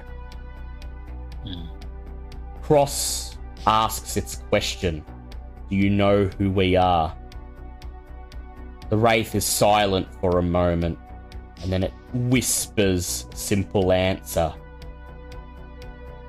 One not known. Four known. Four there. Yes. On the last night. Okay. Uh, I assume Cross can interpret this easily. Yeah. It's used to this shit. cool. Basically Um, saying it doesn't know who you are, but it recognizes the others. Yeah, I. I, I was I was born around the time that you died. Uh, do you know how you died?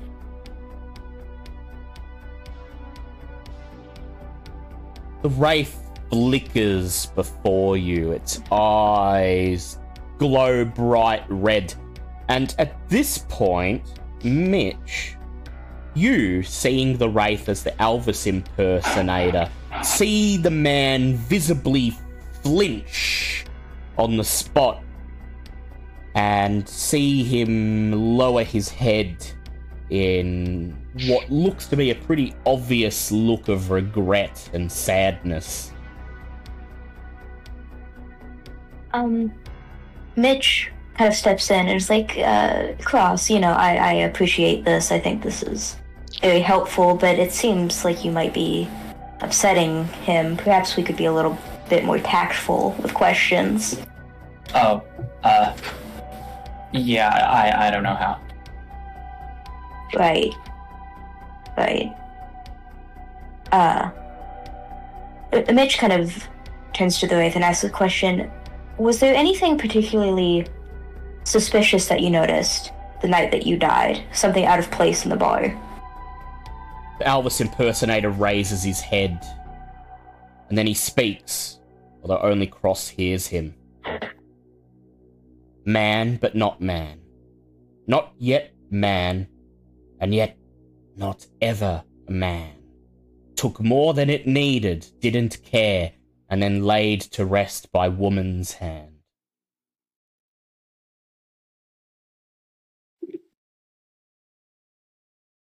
Spoiler, you might want to write that down. Oh, it's it's been written down. Don't worry. Uh.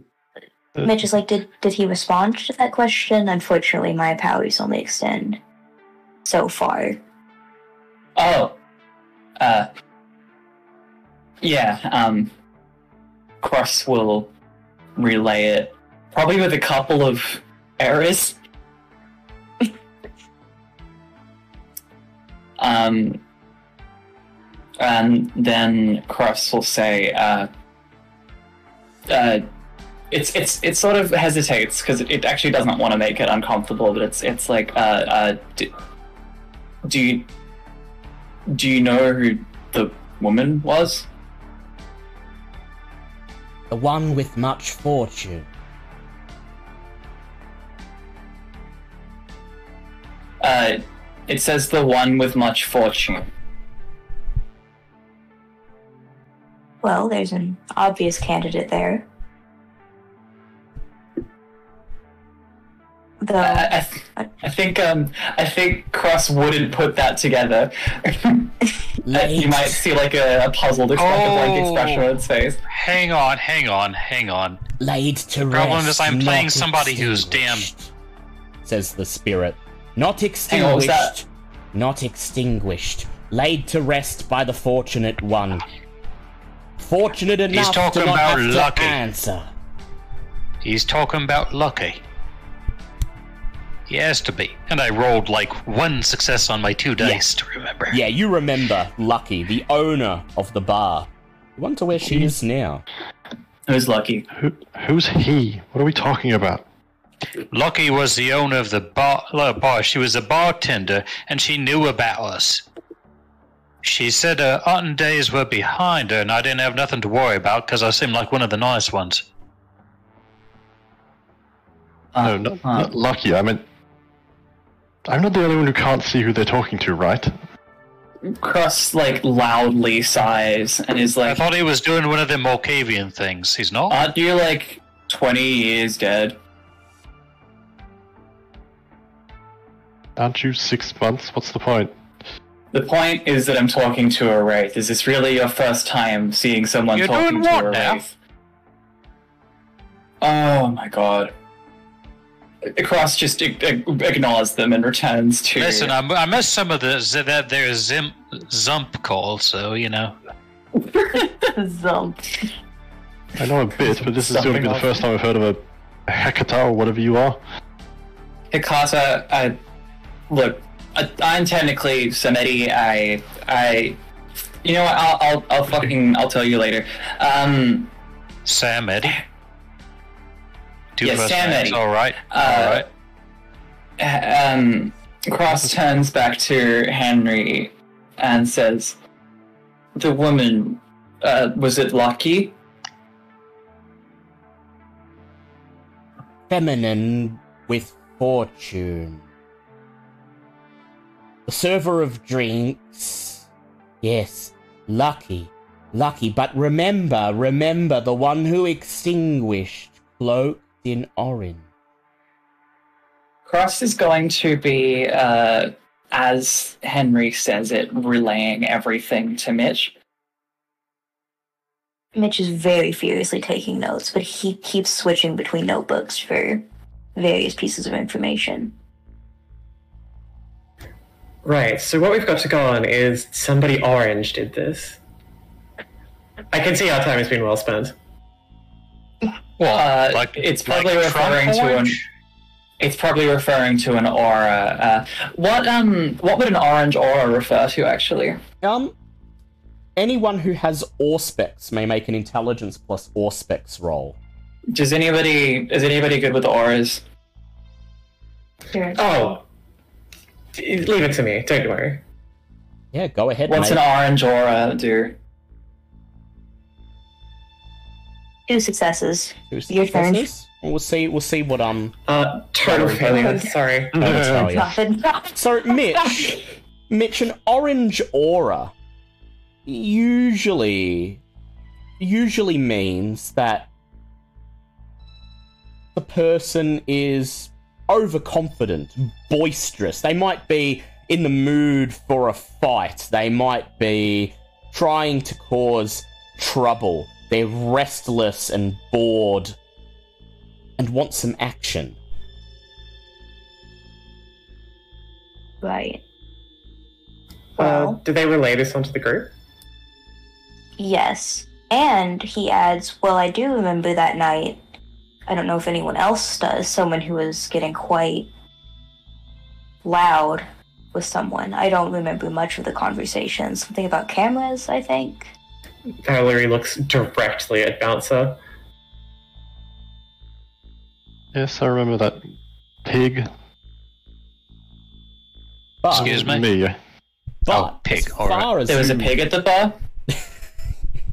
Man, the nineties were a different time. What? You said there was a pig. Are you messing with us? Cross is just blank for a moment. It's like what? Oh, oh, it's it's a it's a metaphor thing. Yeah. Okay. As far as you remember, though, Bouncer, pretty sure that guy hmm. was not kindred. Pretty sure he was mortal. Hmm. And from what you've been told, this is very obviously someone who fed and didn't clean up after themselves. It's at this point that Cross turns around to ask more questions of Henry, and you see Cross, but the wraith is gone. Ah, shit. The fetter, Fuck. Shit.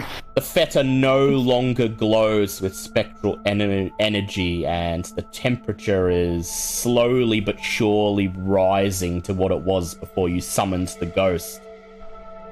Uh, okay. Um, uh, Henry's gone. Yes, that's Well, why I- we're here.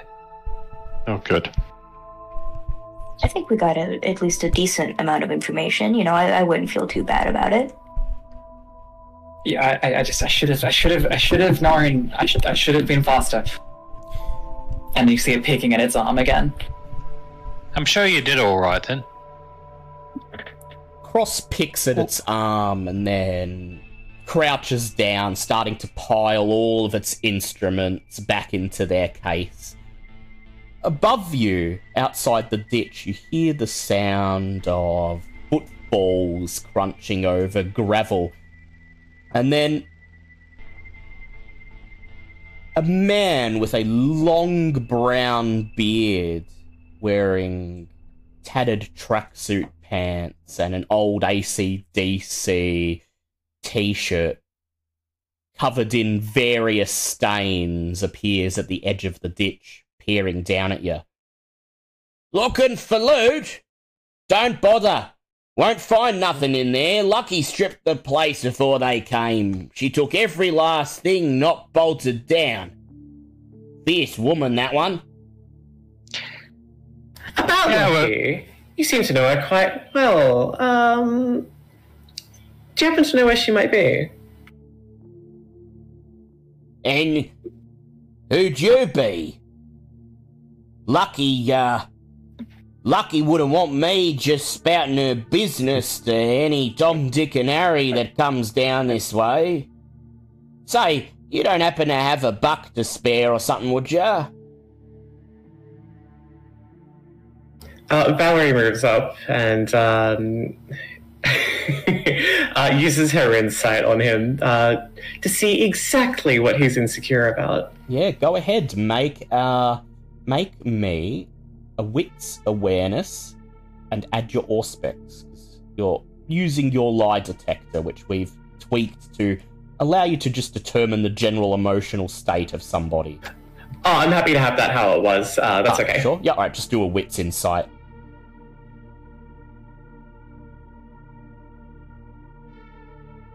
Uh, success of five.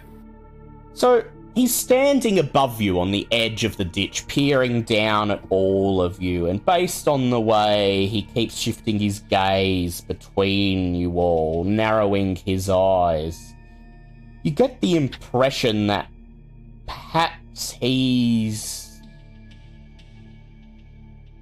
the guardian, the watchman. He's been tasked with looking over Lucky's old bar and making sure that nobody who she wouldn't approve of is fiddling around in what remains of her property. Ah, so I see Lucky does mean a lot to you. It seems like a shame we've uh, come and messed up the place a little bit. It's a pity you weren't here to keep an eye on it, like you probably should have been. Mm. Why don't we all go talk to Lucky and uh, see what she has to say about this? We're good friends of hers, you see. You can go ahead and make a manipulation persuasion check. Can do.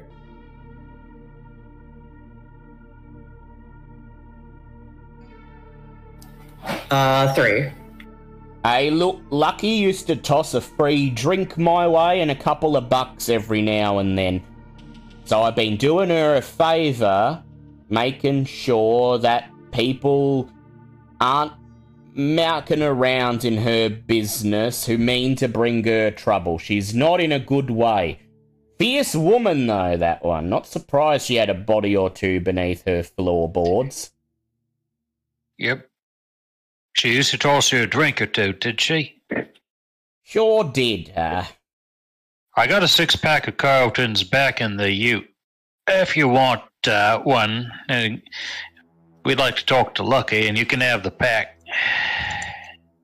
Yeah, I'll take you up on that, but, uh, look, you're obviously not looters. You're too well dressed for that, so I, I gotta ask. What do you want with Lucky, and how did you even know to come here? I was here when they pulled the body out of the ditch, but, uh, as far as I know, it ain't been in the news yet or anything. Everybody knows Lucky from Hip Hip Hooray, or Sip Sip Hooray. She Right. done me a good turn a few whi- whiles back. Back when I was younger. Well, all right then. Uh, I guess she won't mind so much, says the homeless man. He waits for you all to clamber out of the ditch, and then he makes a point of staring straight at Tig's ute. He doesn't budge until Tig makes his way over to the cab, pulls the door open, and extracts a can of VB from the glove compartment. He hands it to the man, and the man immediately opens it. He takes a sip. Ah, bit warm, but it'll do. Quest Alright. like steps back as soon as anybody starts, like as soon as he starts having alcohol. Yeah, steps back. He looks over at you. He says, "Ah, what's the matter, boy? Too young to drink? Not a boy. No coppers around. Don't think anyone'd mind." Nobody minds. Uh, but before you get too much into that, uh, where is Lucky? He takes a sip. All right, all right. Lucky's over at uh, G Town General. She's uh not in a good way. She's got the big C, cancer. Oh. Shit. I ain't sure which type, but it's stage four. He says, taking another sip. Ain't got long to go, from what she says. But that ain't why the bar's in this state. Sip Sip Hooray was demolished because it wasn't up to code. The Lucky'd been fighting the city council up until the very end, but when the big C reared its head and she had to go to hospital, she wasn't able to fight him anymore. Council got their way and they demolished the bar. That's when they found the body. I was there when the coppers came, pulled him out of the wall. Thought it was an old Halloween decoration at first. A skin was all leathery, hanging on the bones. Mummified, still wearing the Elvis get-up. Coppers said apparently the construction workers were posing with it when they dug it up. Thought the same thing I did. That's. I won't lie, it's kind of fucked up. But eh, I'm sure he wouldn't mind. Ah. Well, thanks for the tip, mate. No Yeah, have good night, worries. No worries. Thanks for the drink, mate. He takes another sip. Oh, if uh, if you're gonna pay a visit to Lucky, tell her I sent you, so she don't think you're more bloody journos trying to ask her questions about Elvis. Hmm. Well, it seems to me we have uh, two places to uh, head on to next. First Lucky, then the morgue. Homeless man nods. He says, "Morg, ah, so you're looking into it, are you?" Unfortunately. Well, look, I hope you. Me. He looks over at Mitch. He says, "Yeah." Uh, sorry, I, I don't think we ever really caught your name. Oh, me, yeah. I'm Wilbur. Uh, Wilbur Woo. He holds out a mud stained hand. Mitch basically only grabs like the tip of his finger with like his hand and very oddly shakes it. You know, I'm Wilbur. She'll, she'll know who I am. Just say Wilbur sent you. Um, look. All the coppers have said is it ain't their fault. Nothing that happens in this town's their fault. I'm sure they have their own lines of inquiry or what have you, but, uh, look, more people looking for the fucking monster who did that, stuck a guy in the bloody wall. What a way to go, man more people looking for that psycho, the better, I think. So good luck. I hope you bloody find him. Yeah, I hope for our sakes we do as well. Your sakes. What, you got a dog in this fight? You knew the guy or something? Uh, something like that. Yeah, well, you're a good mate then, and I'm sure he'd appreciate his mates looking into this. Look, I'm not sure how I can help, but. You know, I've got my eye and ear on the street.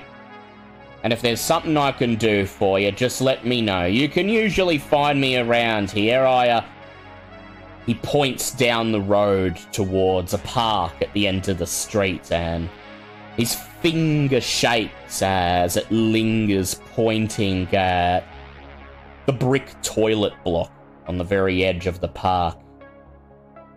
Oh, if it's night time, I'm usually sleeping over in them toilets. If it's during the day, you can find me up on Ryrie Street. I'll be begging for cash and loose change. Well, if we ever need anything else, uh, we'll make sure that Tig here brings you some extra frothies. Much appreciated. All right, I'll let you get back to it. Uh, gotta head back before uh, that fucking dog takes all me bed. And then he turns and begins to shuffle back up the road towards the park, and you watch as he steps through the gate, makes his way up the dirt trail, and disappears into the toilet block. Oh, well, this is going swimmingly. Working out so far. It, man, this is like Matlock. We got clues all over the place. Yeah. But not enough yet. So, So more than lucky, right? Yeah, it's up to you. What order you want to Uh, do it it sounds in. like Lucky doesn't have a lot, a lot longer to go. The sooner we get to her, the better, probably. I mean, she's unlikely to die tonight, but you never know. I just have a feeling that it might be better to go to the morgue first. We might find something Alright. there that we can bring up to Lucky. Can always I split have a up if feeling. That's a good point. Probably only a few of us should go in the morgue. I don't know I'd be much use there. I'll go. Yeah, good idea for Cross. rest of us will wait for you. And whoever else is going in. So Cross and Well, there are five of us. We could just split up. Yeah. Could, yeah. So who'd I like, wouldn't want to, seeing Lucky again. who'd like to go where? I'll go to a party, Lucky. guys. Lucky? Yep. Yeah. Welcome to Vampire. This can happen. Yeah. and uh, Bouncer, where are you going? Uh, I'm not sure where I'd be more useful. Well, Hmm.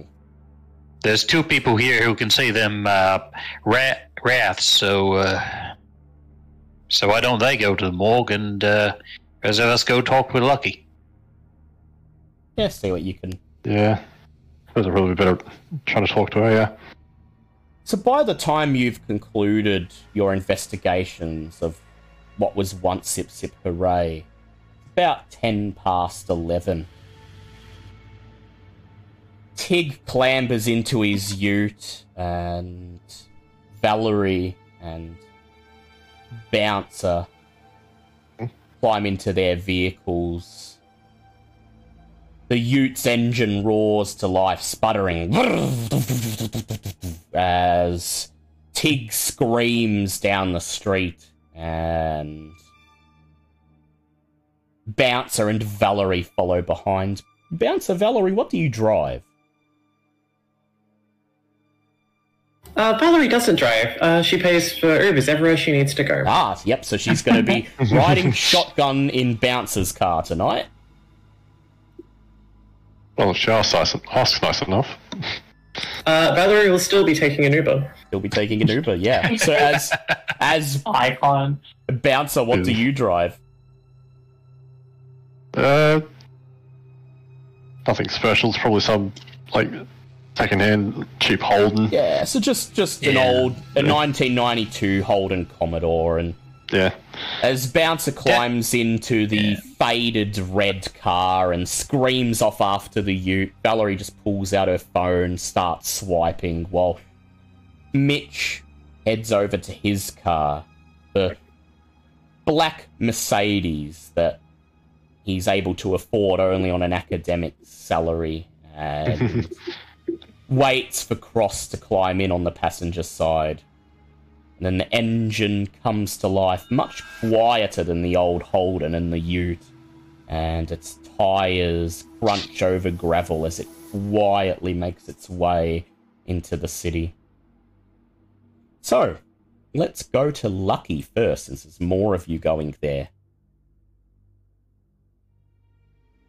By the time you arrive at Gateway General Hospital, it's about 11:40. At this time of night, the city's nightlife is in full swing, and you have to pass straight through downtown and then onto Chillwell Road to make your way to the hospital. Right through the city's entertainment sector. The streets are packed with revelers. And traffic slows to a crawl.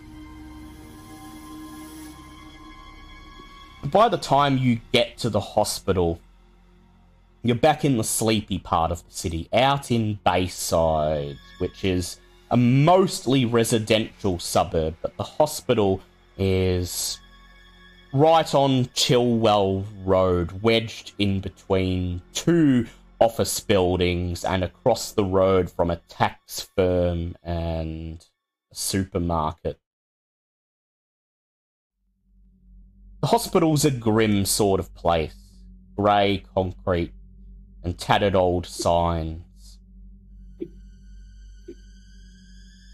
Tig and Bouncer park their cars in the nearly empty parking lot and wait just a few moments for Valerie to climb out of her Uber and join them. And then you make your way up the path and push open the glass double doors into the emergency department. The queue inside is long enough that people are sitting on the floor.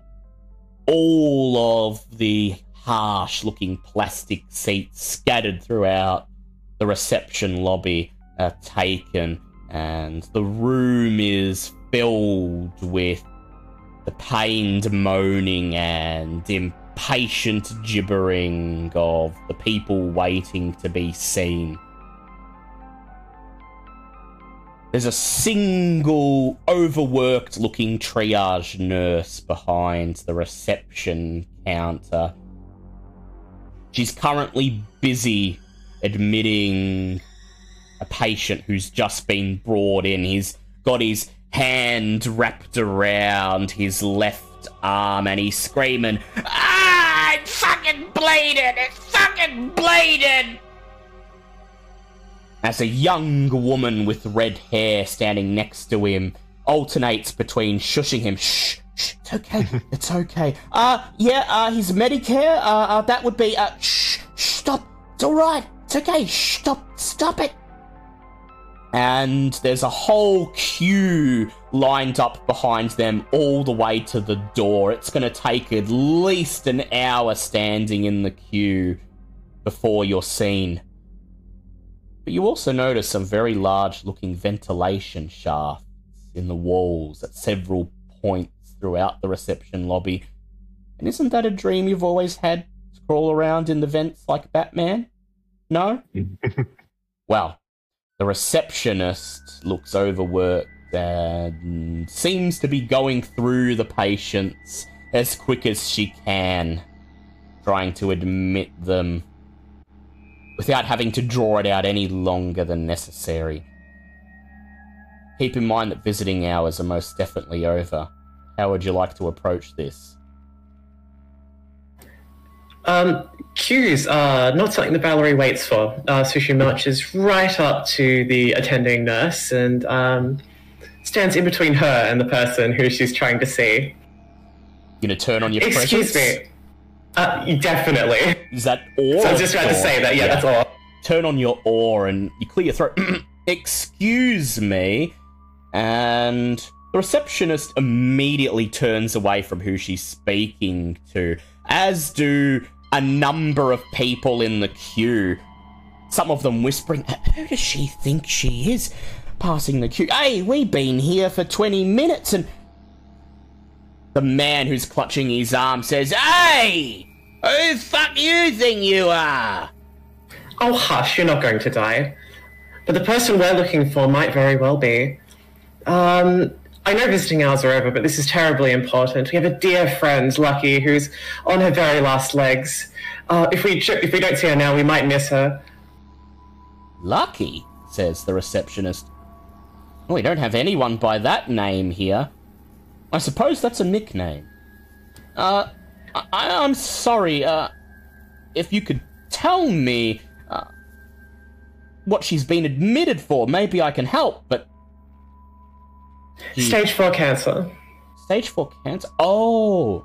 So she'll probably be in the ICU, most likely. Oh, you mean Annie Wells?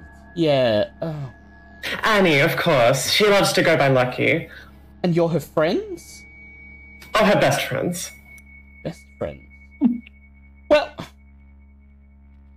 It is quite late, but she did say she'd expect some friends, but oh, there's been a lot of journalists in all night to speak to her, and I did promise I wouldn't disturb her unless she looks you up and down, and she says, and I do say, you certainly look like the type. No offense, ma'am. Uh, Valerie quickly turns on um, the faux waterworks. Oh, my dear Lucky, she might not make it. Please, you have to let us see her. Go ahead, make me a charisma performance check. Add your presence. Oh, that's a three. Three. The receptionist bites her lip. She's clearly deciding what she wants to do. In front of the desk, the man clutching Oh, his arm whispers whispers to the woman next to him. And then he says, Come on! Hurry up, just let him through! I'm bleeding to death here! And at that Oh, point, you're Tig's, and at that point, Tig's going to turn around. Would you fucking man up? You're disgracing yourself and your mother in front of this whole fucking lobby. He immediately closes his mouth, and the woman next to him gives you a. She rolls her eyes and sighs, giving you a look that is very grateful, and then she peers at her companion, looking him in the eyes with a stern look on her face, and says, Please, be quiet. You're fine. The doctor will put a bandage on it, treat the wound, and we'll be home within the hour. The triage nurse sighs and she says, "Uh, Okay. Lucky, was it? Oncology wards down that way. Room number two, he says. Try to, uh. Try to make it quick. Visiting hours ended at 8 pm. Thank Uh, you, God. continuing on with her little tirade, she shakes her hand and says, "Oh, thank you so much. Your kindness knows no bounds." And as soon as um, she's turned around and is out of eyesight, her face returns to like a sullen, bored look, and she looks around for exactly where to go. You follow Valerie past the reception desk, making your way through the corridors of the hospital, and you find Lucky in room two of the oncology ward with seven other women. The others are asleep, snoring softly in their beds, the curtains pulled around them. Lucky, though, is awake. She's watching supernatural reruns on a small TV hanging over her bed. As you step up to her, you hear a voice from the TV. No, Dean. You have to stake them. Stake them and then put them out in sunlight. That's how you deal with bloodsuckers. Lucky peers at you as she sees you approach. She's aged a lot in the last 20 odd years. Her once red hair is stark white and her face hollow and tired. Her eyes, though, are as sharp as ever. When she speaks, her voice is in a low, weary rasp. So what's this then? Vampires. Oh, good. You here to kill me? You better do it quick or the cancer will beat you to it. No, it ain't like it, ain't- it ain't like that. It ain't like that. I remember you, It- she it- says. Tig! Yeah, you were there that night, weren't you? So I suppose this is about the poor bloke they pulled out of the wall. Yeah, the Elvis fella. Yep. Don't suppose you've been down to the bar already? Don't suppose you found much? Uh, we found a uh, very helpful homeless man who said to say hello. Wilbur, I think he said his name was. Wilbur Weir. Wilbur. Sniffling idiot. Used to give him a free beer so he'd piss off and not scare the other customers away. I'm glad you said it. So, what can I do you for? Not sure how much I remember from the night. but I'll rack my brains real hard if I have to. That's what we were hoping, and I'm sorry to disturb you for it. Uh, reflexively, um, Valerie pulls out a notebook and a pen and goes directly into journalism mode. Yeah, starts All writing right, down so- everything Lucky Uh, has to say.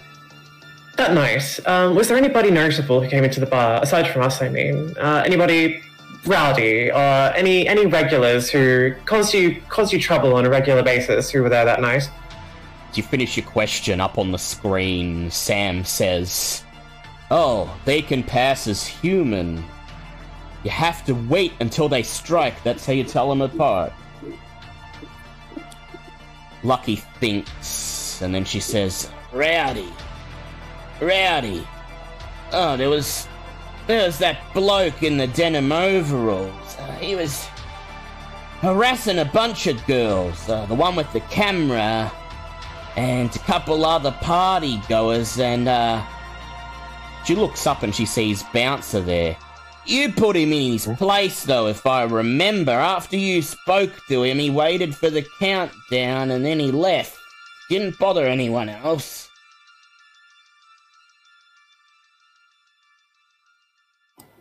Do you happen to know his name? Was he a regular of any kind? Not a regular, no, but. She looks up at Bouncer and she says, What do you think? Reckon he's the one who killed your man? All I'm saying is, obvious vampires did it, and he doesn't look like he was one of you. What do you do with him if I give you the name? Yeah, he didn't.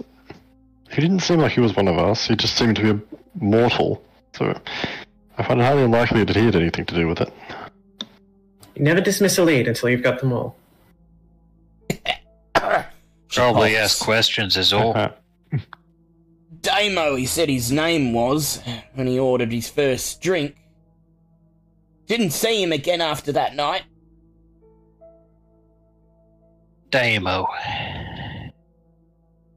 I Right? well, so remember. got a first name. Remember, I carded him. She strokes her chin. Damo. Damien Rogers, yeah. Shit. Says Tig. Has some good memory. I remember everyone who came through memory. my bar, everyone I've served, she says. Had to be good at remembering faces. Back when I was a hunter. That's what makes you a good proprietress. Tell you what, didn't expect being a vampire hunter would have skills transferable to bartending. But there you go. Spent most of me 20s as a hunter. By the time I was 30, there wasn't any point anymore. World made monsters faster than I could kill 'em, so I put away me stake, owned a bar instead. Never lost the knack for picking a vamp out of a crowd, though. You're not as subtle as you think. Most people are just fucking idiots. Um, Valerie Kind just of stares down impressed, her nose honestly. through her glasses. kind of impressed actually. That's a dangerous line of work. You ever run into werewolves? They're kind of worse though. Shakes her head. Shakes her head. Nah, didn't deal with them. They keep to themselves for the most part. Sides, much harder to take down. Bloodsuckers is the real danger. Bad ones, anyway. Good ones like you know how to limit themselves. Bad ones that do the damage, as no doubt Yeah. you are aware. That's what we're here trying to undo. Ah, look, he takes it down. Is there anything we can do for you? Look. Not gonna be much that can. Not gonna be much that's gonna be worth to me at this point. I'm just about to shuffle out of here. But I tried real hard to save the bar. That backstabbing bitch in the council chambers sent the inspector around even after I promised to pay a bribe. Person I tried to bribe Goes by the name Mark Bradley. He used to come into Sip Sip Hooray every weekend. Thought that meant something. Apparently not. Soon as he became a counsellor, he forgot all the good times we'd had and set his mind to shutting me down. The counselor, interesting. I ran into somebody that night who wanted to talk to some counselor. Do you remember him coming into the bar that night? You're talking about Cleopatra? Oh, lovely girl. One and the same, love. Mark Bradley, counsellor, used to moonlight as Cleopatra on the weekends. Uh, Valerie just like starts for a second, remembering the conversation that they had had together. And how she was hating that Elvis was stealing her attention. Mm. But look, he could be the killer. Wasn't very happy that Elvis was there that night. Thought she'd get a lot of tips on account of it being New Year's Eve. Walked away with just over five bucks in her case. To probe you one more time about your uh, speciality, have you ever gotten a good look at Mark? Did he um look like he wasn't as smart as he thought he was? If he was a vamp, he was good at not showing it. That said, all I know is that whoever killed Elvis left two holes in his neck. Don't have to be a vamp necessarily, but I'd say it'd be worth checking out Mark Bradley.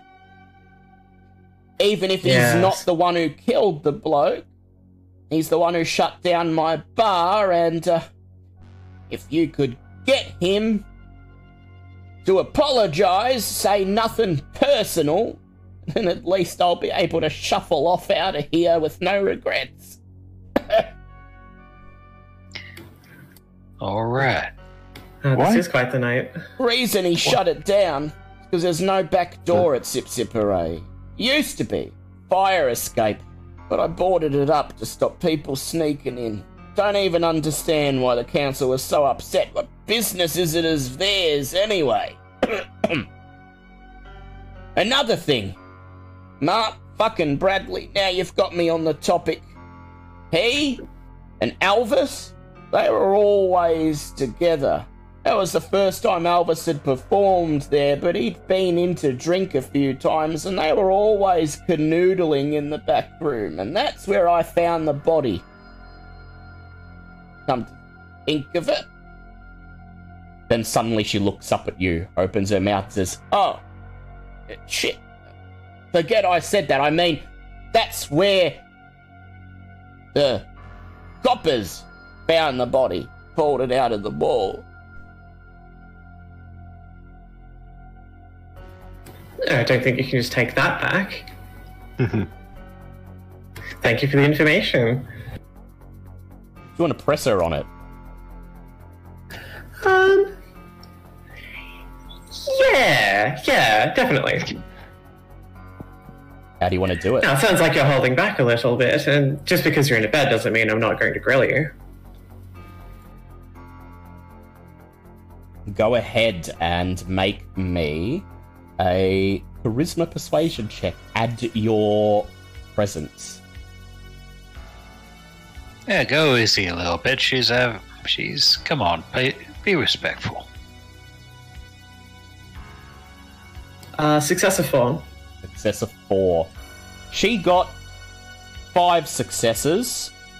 Oh, Ooh. She smiles, revealing her yellowed teeth, and she says, Soft touch ain't gonna work, love. I ain't saying anything more. Cause it don't really matter. I know I'm not the one who killed that bloke, and you know you're not the one who killed that bloke. That's all I'm gonna say. Thing is, uh, there's fake people who know we were there that night don't know we're the ones who didn't kill the bloke, and they're gonna do some pretty horrible stuff to us if uh, we don't find out who did.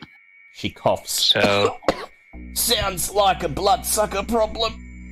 Not a me problem. Uh, yeah, I Well, guess, if you want yeah, us to, suppose uh, it is. I tell If you, you want us to talk to the counselor and get an apology out of him, you better start playing ball. You've already got the information that we want, so if you want us to do you a favour, you should have to do us one back. she smiles and she says, Look, love. Cancer's gonna have me dead by the end of the week. I don't really care what happens to you and whether you meet the daylight or not, and quite honestly, I ain't gonna be around long enough to care about any debts I owe. But I know yous have a way of curing cancer. And well, that's all I'm well, gonna well. say. The hunter wants to become one of the hunted. Um, is that what she's asking for, or is she asking for, um,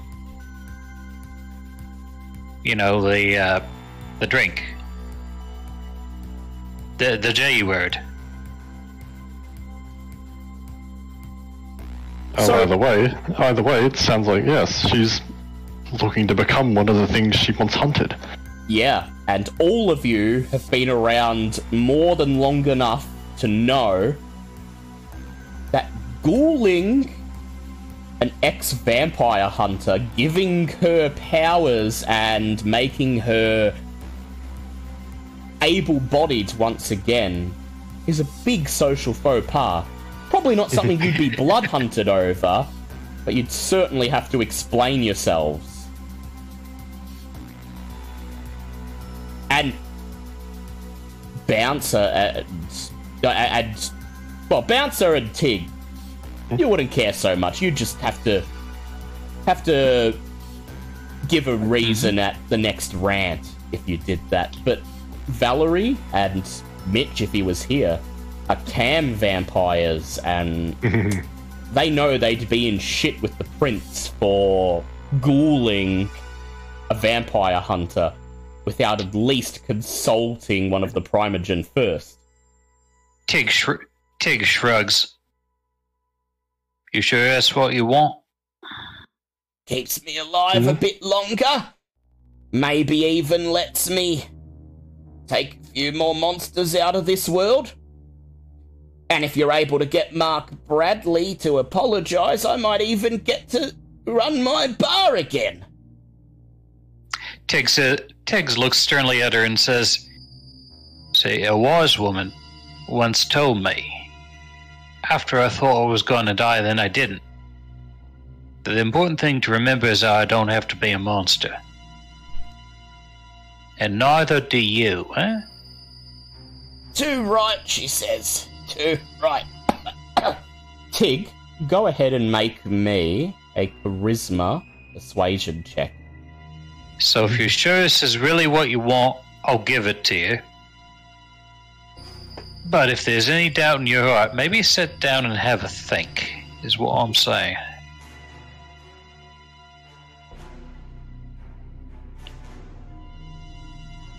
Charisma persuasion, one success on two dice. One success. she bites her lip. Yeah, I remember when I told you that. Only words don't ring as strongly when you're staring down the barrel of death, do they? So, you want to know what I know? You give me a hit of that blood, or we're done for the night. Tig wordlessly walks over, picks up uh, what he doesn't realize is a bedpan. Before you But do since I that, start looking at him, he. Huh? before you do that, Tig, I will point out because I know this is one thing that Bouncer's good at. Bouncer, hmm? you could try to daunt, intimidate the information out of her if you wanted to. If. I was yeah, I was thinking about it, but like, how do you intimidate someone on the verge of death? Like, there's not much you can threaten them with. Well, you know that her death's going to be relatively peaceful. She's probably going to pass in her sleep, and you could make it a hell of a lot worse. if you wanted to threaten. Yeah. Yeah. But once Riley starts laughing at the bedpan, Tig will like frown at her, then go and get a like a one of those uh, one-shot cups.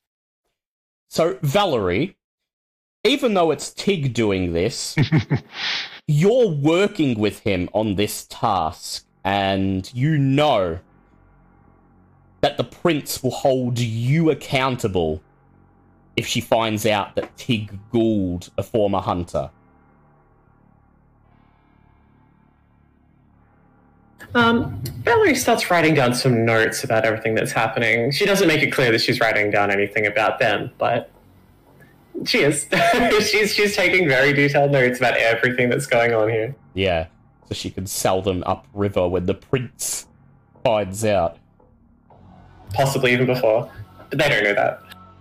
Tig returns a few minutes later, holding the bedpan in one hand and the shot glass in the other, and there's a small amount of red liquid at the bottom of the shot glass. Tig, I'd like you to make a rouse check for me, please. Can do.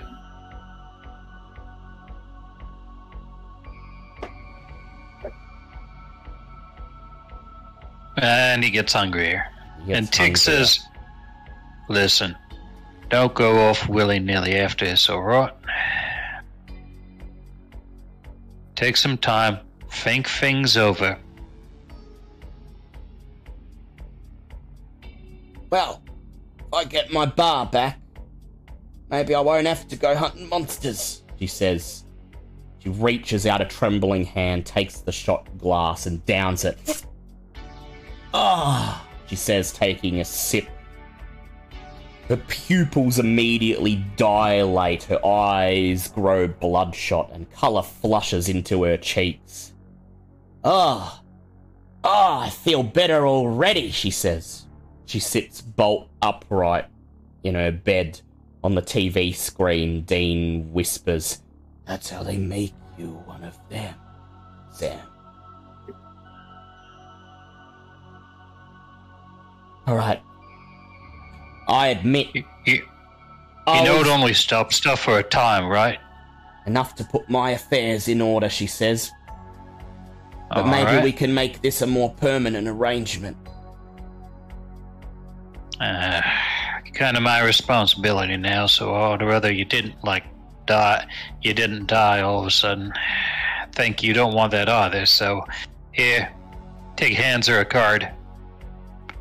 For the Circle H Ranch. Circle H range. Interesting. You're one of the good ones, Tig. She slides the card under her blankets. Look, I admit, I'm the one who hid the body in the wall. I had my own skeletons in the closet, didn't want to deal with a police investigation, so I'm the one who put him behind the wall. I Was gonna take him out and hide him somewhere better. Just never got around to it.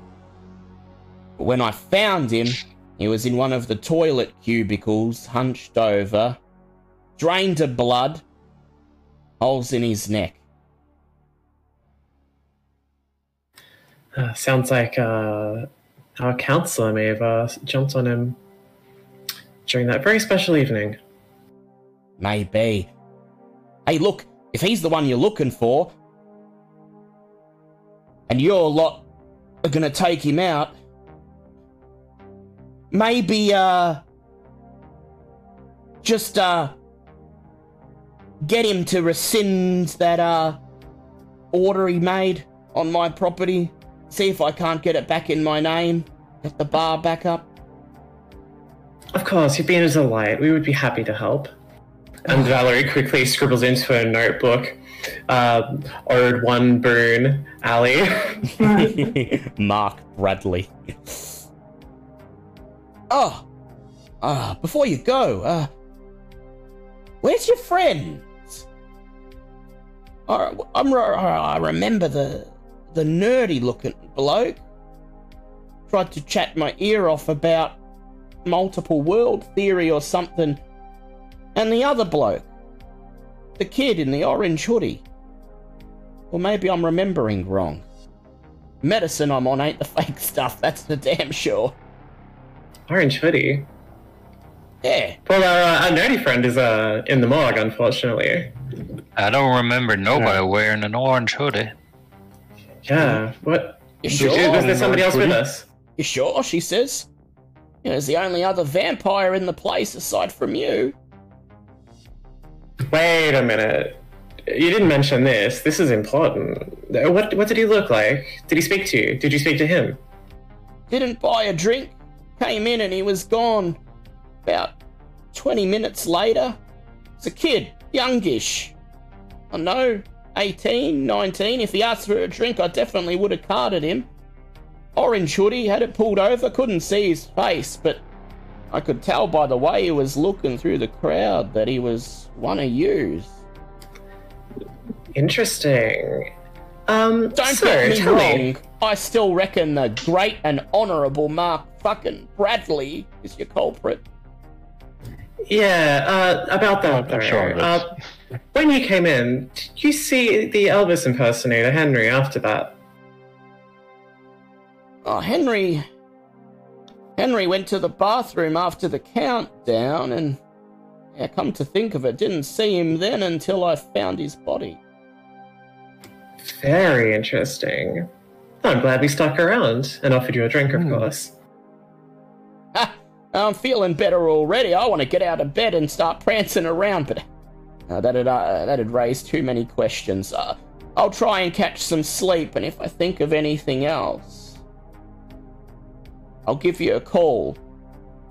Circle Valerie produces her own business card and um, flashes it and uh, like goes to shake um, Lucky's hand and uh, kind of stuffs it in there as she shakes. Please call anytime. She retracts her hand, she looks at the business card, her eyes narrow. G Town Addy. You're right for the Addy. Huh. Guess you're chasing a good scoop, eh?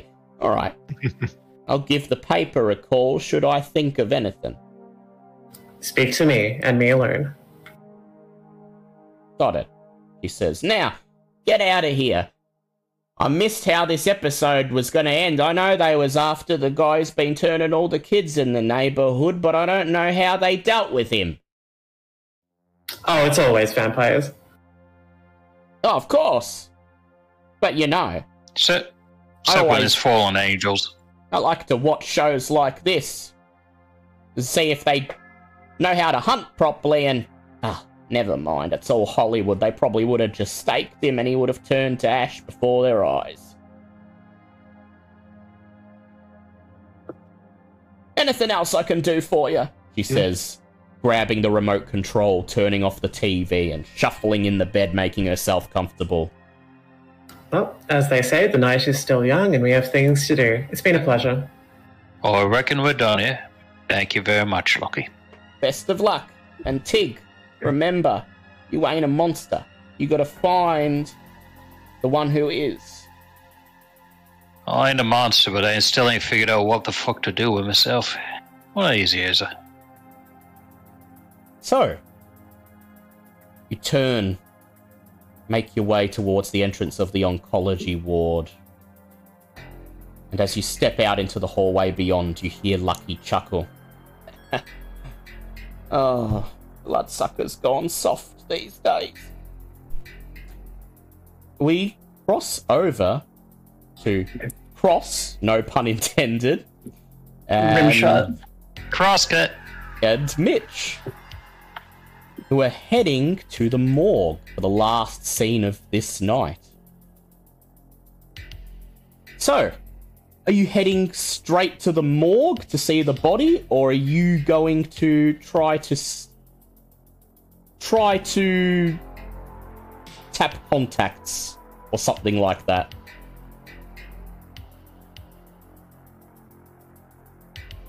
Cross would be going straight to the morgue. Yeah, alright.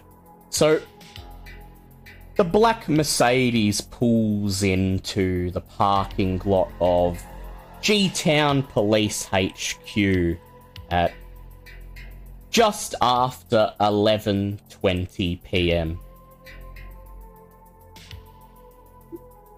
The police building is an old red brick double story structure it's across the road from the old train station, and in centuries past, it was the old station house. Served all of the trains that would come through Gateway before the bigger, more modern train station was built in the 1950s. The old station house was turned into an art gallery slash museum, and then around nine around the start of the 1980s, that was decommissioned, and the police, who were searching for a new headquarters at the time, purchased the deed and turned the rickety old station house into their HQ. You're just walking straight into the front door, Cross and Mitch. I mean, that doesn't seem like the best idea, but I don't know. Yeah. know. Cross would be used to being rebuffed as well. I imagine Cross is trying to find a way to just get in without being seen. You both have obfuscate, Yeah, so is don't you? Mitch. Uh, We do. Cross just has silence of death. I mean, that'd help. Uh, It would. What does uh, Mitch have? Uh, Sound of Death and Unseen Passage. Yes, you've got both. So yeah, you briefly step up to step up the front stairs and peer through the front door, and on the other side you can see an empty-looking waiting room. You can just make out some moth-bitten leather-backed chairs and a community board filled with notices and wanted posters. There's a bored looking uniformed constable behind the desk, and he's looking down so he doesn't see you standing in front of the door. So you could enter through there, or you could try to find some other way. Or even. Uh, Cross, yep. what were you going to say? Finish off? I was going to say, or you could even enter through the reception and just try to sneak past the guy. Yeah, Cross, um, Cross normally goes about breaking into places. Being a bagger, it does this fairly often. Yeah. by just um it, it, it knows to just act casual and like it meant it's meant to be there. Um and then just you know like if you pick it up if you pick a lock in like broad daylight and act like you're meant to be there nobody really questions you. Um so yeah cross is going to just be pulling that kind of thing just taking the door picking it if necessary and and uh, going Cool. on through. A- and Mitch, are you going to follow Cross?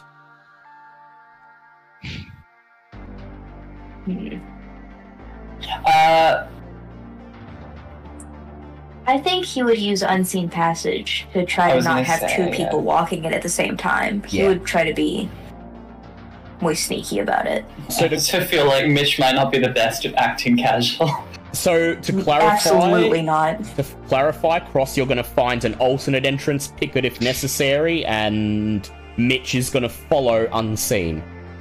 Uh, yes. Yes. All right. So go ahead, Mitch. Make a rouse check. So how you do that is you just roll a single d10. If it's a success, you do not get hungrier. I'd like to note, by the way, for what this gets rolled on, if it does get rolled on, that Cross isn't really acting natural so No. much as just just doing it. It's just doing it, going sense. through the motions. Yeah. Because it knows that if you just go, then things tend to work out. Did you get hungrier, Mitch? No, I got a success. Okay, good. And I'll just explain, Mitch, how hunger works. Is whenever you make a roll, you add your amount of hunger. You replace a number of dice in the pool with your hunger. So, say you have hunger two, you'd replace two of the dice in your pool with two hunger dice. I think the bot will do it automatically if you tell it what hunger you're at. So, you turn away from Mitch Cross, and Mitch steps into the bushes in the garden bed outside the main entrance and fades away into the darkness. And then you begin to make your way around the side of the police station. looking for an alternate way in. The old station house has only one alternate entrance. A staff only staff only door at the very back. You cross through an outdoor you cross through an outdoor smoking area. There's a couple of concrete benches and chairs and a waste basket filled with crushed cans and cigarette butts, but the police are all on duty tonight, and the courtyard is thankfully empty. So you quickly cross through it, follow the path, and come to the thick metal door that serves as the back entrance. Sign reads staff only. Beyond this point, the path continues on into the police car park. There are three cruisers parked up against a chain link fence. You reach forwards cross to open the metal door, and of course, find it locked. Go ahead and make a dexterity larceny check for me. And there's a lockpicking bonus, which is obviously applying. Yep, Um, so that's five dice and two successes. two successes. You lean over, vaguely aware of Mitch watching you. You can feel his gaze, even though you can't see him. And then, click! You hear the door unlocks. You grab the knob and turn it, pushing the door open. It creaks and lets you into the dusty old station. You make your way down the first corridor, passing by an empty break room, and see a sign hanging on the wall at the end of the hallway. Morgue left, reception right, office right. And now you must simply creep your way to the morgue. So, Mitch, you automatically pass because you're using unseen passage. But, Cross, I'd like you to make a dex stealth check, and you may add one extra dice for your obfuscate. Messy five. Messy five. Hmm. Messy with one die. That's that's so fun. yeah. So Cross begins to creep down the corridor as quietly as it can. Its footfalls making no noise. As Mitch follows unseen. And you're in a morgue. Yeah, This is compulsion time. mm, Yep. might be. I'm rolling on the table to see what happens. So Fair enough. You pass by an office at the end of the hallway as you turn left, and as you pass by, taking great care to not be seen, I'd like both the two of you to make wits awareness checks, please. Did that. Sure. Uh, good roll. Um, that's six. um, Two successes. And Mitch, To walk have a look. Lucky dice. Three successes. Yeah, lovely. So as you sneak past the office, out of the corner of your eye, you see two police officers inside. They seem to be the only two on duty. One sitting at his desk in his office chair, swiveling around between the paperwork on his desk and the cop standing next to him who's sitting on the very edge of the desk. And they're deep in conversation. Uh, that bastard Bradley's sucking us dry. Budget cut after budget cut. It's been hell ever since he made it to the city council. Yeah. Did make sure to fix all the potholes, though. And the hospital isn't in code yellow for the first time in years. But at what cost, Clint? What cost? No robot dogs? Exactly. No robot dogs. How we expected to work under these conditions. You press onwards.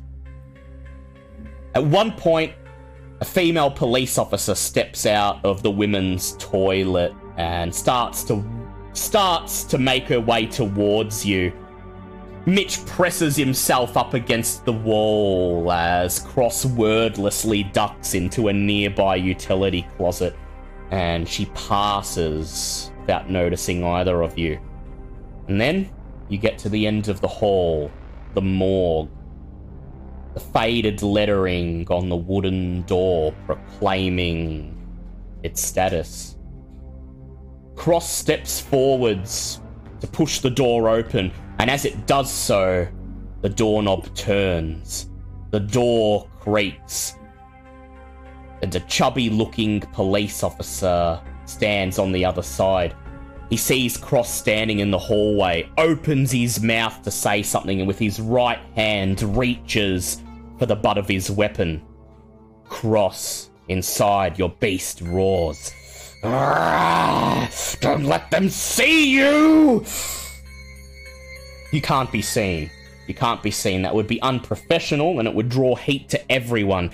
Your beast takes over. You rush forwards, pressing your hands against the man's neck, knocking him to the ground. And as he hits the floor with a gasp, you sink your long nails into his neck, silencing him as he bleeds to death. He bleeds out in front of you, and the blood pours over the front of your shoes. Your beast growls once more. and then it calms, and the anxiety lifts. I would like Cross to add a stain, please, for your messy That's critical. quite the opening. Quite the opening messy. Yeah. Uh, But see, the way I see it is Cross doesn't particularly care about taking life. After all, death is just another state of being. So Cross wouldn't think twice about quickly dispatching someone who's in their way if that's the quickest and most efficient option. Would you agree? uh, yeah, it wouldn't really care. Um, but that was very messy. Yeah, it's going to have to deal with it. So now you're in the morgue, and it's not much of a morgue. G Town Police Station is by no means cutting edge, and this morgue is an old workshop that's been converted into a workspace for the medical examiner. There's a single gurney out in the middle of the tiled room, and lying upon it is the mummified corpse of Elvis. The wig is obviously missing, and the rhinestone studded suit has been removed. It's folded neatly on a desk a couple inches away from the gurney. There's a single corpse drawer embedded in the wall just beyond the gurney, but aside from that, the room is empty and there's barely enough room for the two of you to move around without bumping into each other.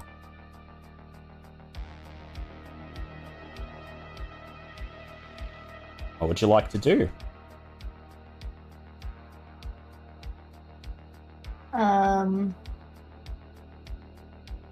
that's a good question. Cross, you're the one who's uh, perhaps more interested in this sort of thing. If you would Oh, like to take absolutely. first look, I could take notes. Cross would definitely be going straight to inspecting. I, frankly, I was waiting to see if Mitch might have a reaction to me killing an innocent. But um, Oh, oh, he's not happy about that, but that's Yeah. that's in the back of the mind while we're currently in this situation.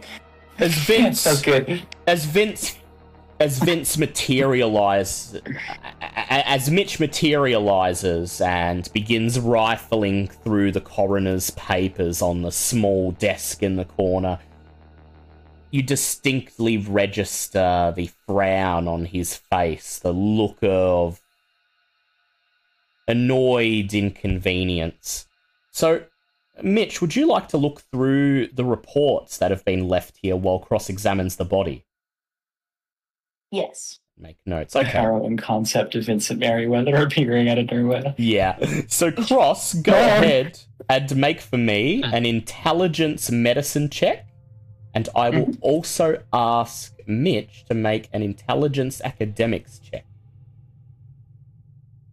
Can I do science biology? Yeah, you can do science biology if you want. That'll also Lovely. work. Uh, three. Three. All right. And we'll see how Mitch goes. Messy critical. Five. And obviously, See. Cross is going to be switching to Yeah. uh, more supernatural methods in a second. Messy critical. Ooh, So- Missy success. Lovely. As you materialize and step over the bleeding corpse, Mitch, your beast, your beast chitters in the back of your mind. Oh, not good, not good, not good. That man was a variable. There were 500 million timelines that hinged on that man's existence. Now gone, snuffed out of existence. Parts of reality irreversibly destroyed. This is not good. This is not good and will need to deal, be dealt with. Contingencies will need to be made. And your compulsion activates. The Malkavian compulsion, of course, is delusion. The Malkavian's extrasensory gifts running wild. You experience what might be truths or portents, but what others call figments of imagination, dredged up by hunger. While still functional, your mind's and perceptions are skewed. You receive a two dice penalty to all rolls involving dexterity, manipulation, composure, and wits, as well as on rolls to resist terror frenzy for one scene begin to rifle through the papers left on the desk, and the words on the page shift and change before your eyes. Mathematical equations seem to lift off the page, and the numbers detach, forming into black particles that swirl around you. You're not even aware of Cross, who's made their way, made its way over to the corpse and is conducting its examination quickly, efficiently, going through the motions like a machine. Cross, the victim is Alvis. The king is dead. Again. The body is mummified and is in remarkably good condition. It's easy for you to determine that the victim's throat was punctured with two sharp blades or fangs, and the body drained of blood. If it was a vampire, it's sloppy work, possibly someone's very first kill. There's some weird, oily resin in the face. It's not flesh. Skin itself is leathery, like leather stretched thin over bones, but what's on the face is not organic. You pick a chunk of it off, rub it through your fingers, and it takes a few seconds for you to finally realize what it is. Silicon. Silicon after it's been exposed to years of decay and rot.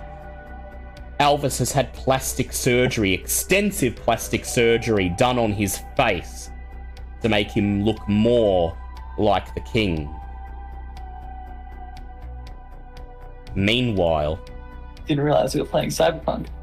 Mitch is rifling through the reports on the desk, the evidence that's been gathered by the police, the fruits of their ongoing investigation.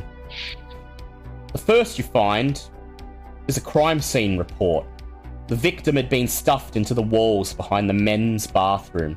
No useful DNA evidence could be gathered after the demolition crew that were undertaking the destruction of the bar discovered the body. They thought it was an old Halloween decoration and carried it around to take photos with it. Those photos are included in the report.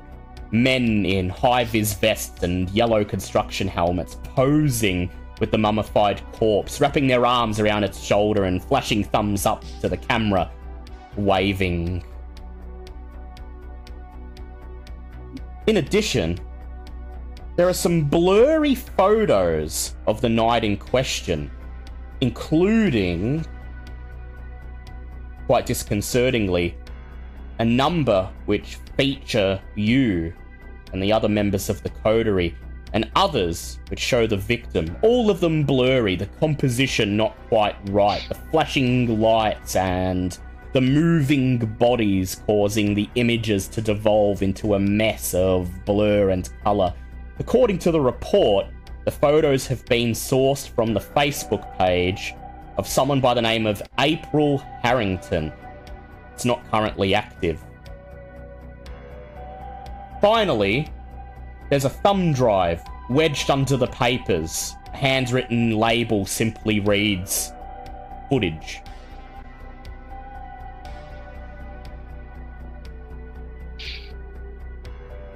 Take a moment, Mitch, and prop up the laptop there on the desk next to the pile of papers. Thankfully, it's been left logged in by the last user. You plug the thumb drive in, quickly navigate to it, and begin to scan through the security footage of the night in question. Go ahead and make for me an intelligence investigation check, but you'll have two penalties on this. Remove two dice from your dice pool thanks to your. Actually, make a wits investigation, remove two penalty, because your compulsion gives you a penalty on wits rolls.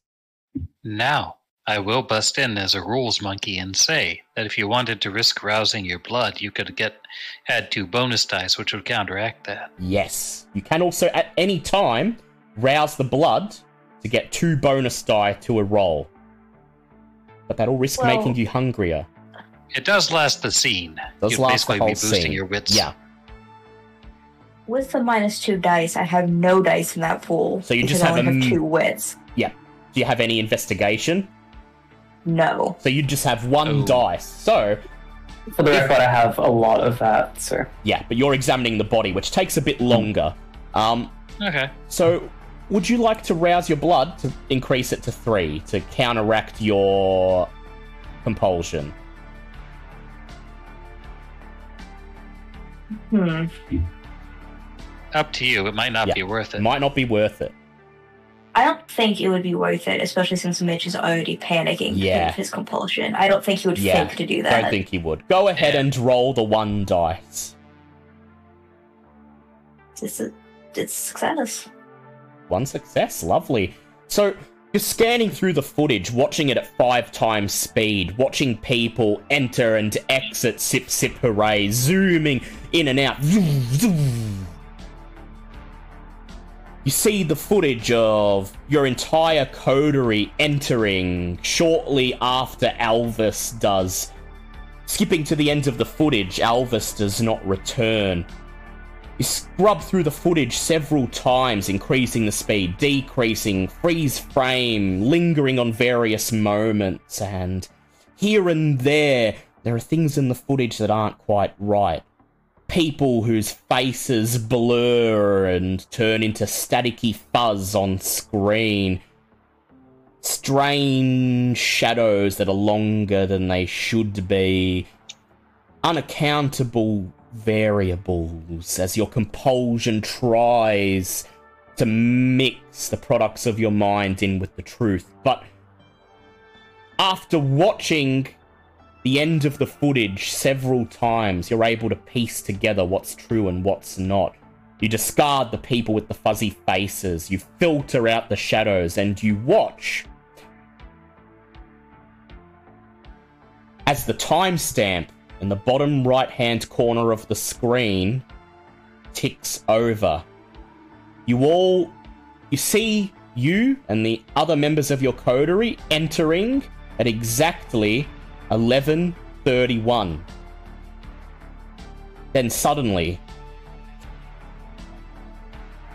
it's 12:06 and the patrons are beginning to exit to party in the streets missing time. The footage has been tampered with. You close the program and rip the thumb drive out of the laptop. Mitch, are you going to steal this thumb drive? Yes, he's going to just slip it into his his pocket. Slips it into his pocket and then peers over at Cross, who's just finished conducting its investigation, muttering to itself, mm, mummified. Mm, plastic surgery on the face, and. Cross stands up, faces you. Your investigations are conducted. Is there anything else you'd like to do? What did you get? Well, the the footage, the the security footage, there's a gap in the time between 11:31 and 12:06. So clearly someone or something has cleared the footage. I'm kind of beginning to wonder if I should have ordered something different that night.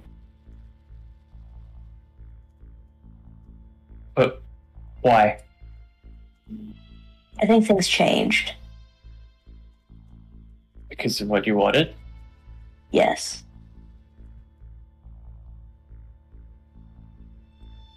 I, I, I don't under- I don't understand.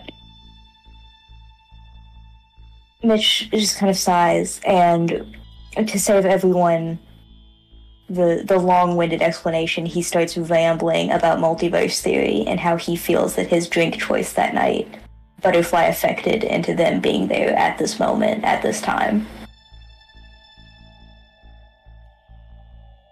And as you explain it, your eyes drift over to the dead police officer, blood still pooling around his severed neck on the floor.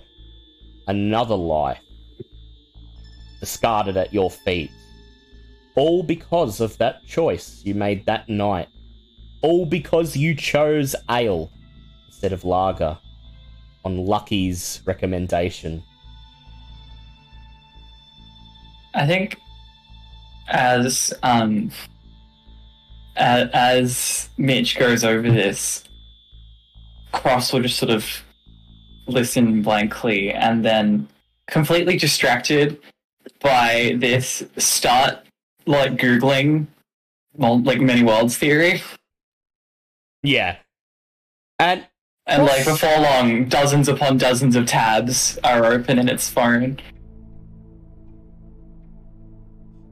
And as you look up, Mitch is just finishing his explanation, and then he peers down the body at his feet. And he says, And now, another unknown variable that we have to fix.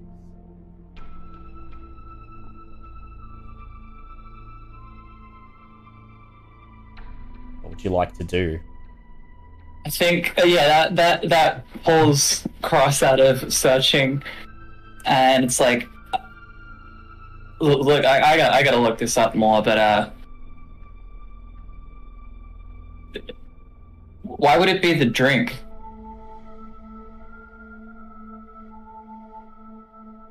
I think the better question is why wouldn't it be the drink? Well, I know why not what you said to somebody on the night, or like, I don't know, whether you took a shit. Or do vampires typically do that? no, you don't. Yeah, all right, maybe not the shit. Look, the point is that now we have another dead body on our hands, and we should probably get out of here after you tell me what you found. Yeah, I, we we, sh- we should do that. Uh, yeah, right. What I found. Um, okay, uh, I have found out that this guy, uh, he he got a lot of plastic surgery to make himself look like. Uh, I, I think he's called Elvis. For your time. See, uh, my, my read there is is that um, anyone Cross's age would know who Elvis is. This is a cross thing, not a, not an yeah, age this is a thing. cross thing. Yeah. um, sorry, what was the other information I got? Yeah, I that- got sidetracked on that sidetrack. yeah, that the main that the main information you got was that he'd had extensive plastic surgery and whatever whatever killed him was sloppy enough that it, it- it's very sloppy work. If this was a vampire, it could have it was probably done in frenzy or cross your mind flashes back a night six months ago, struggling body in your hands, terrified screams of agony. Your fangs sink into someone's throat. This could have been somebody's first kill. Shake your head, dispelling the memory. you, you see Cross sort of screwing its eyes shut, and uh, you, you see it sort of raking its nails up and down its left arm quite uh, frantically as it um, it seems to get quite um, even more neutral affect than normal. It's like, uh, yeah, two two wounds on the neck, uh, messy. Could have been blades, could have been teeth. Uh, didn't look like it was a clean job. Uh, yeah. At your feet, the body gurgles.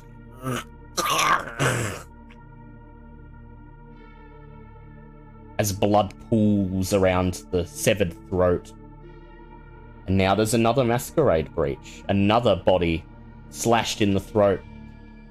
What would you like to do to deal with this?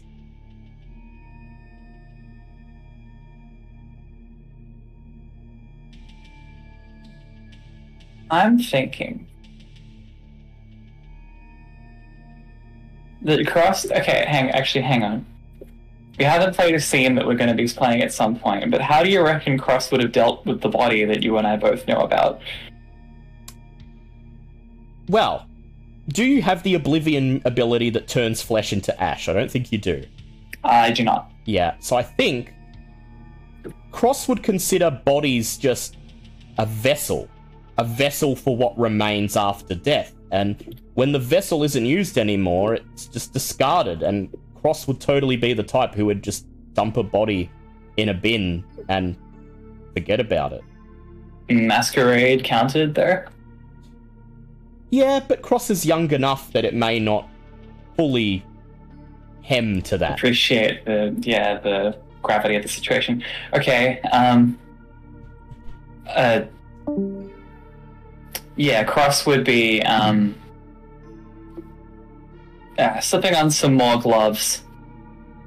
Um, trying to stem any blood flow, and uh, it it'd probably be looking for something it can find that to put the body on to drag it away rather than having to lift it itself. Yeah.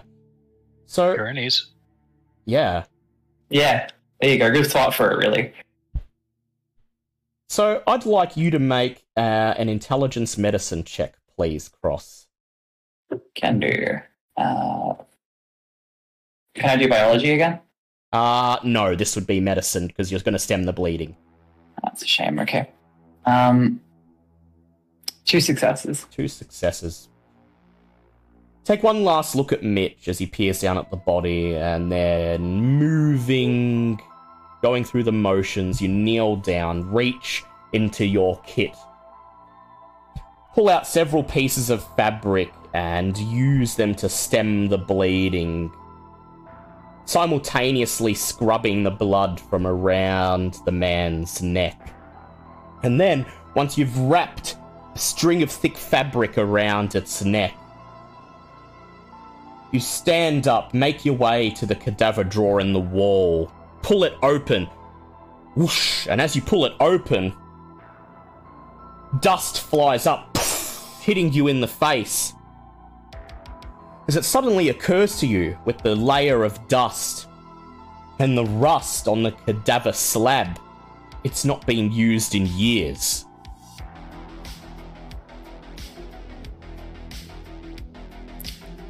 Okay.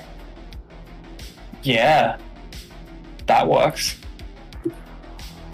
You gesture for Mitch to come and help you, and he shrugs, sighs, rolls his eyes, and the two of you grab the chunky cop by his underarms, hoist him up, drag him over to the cadaver slab, and lay him down with a loud metallic clunk.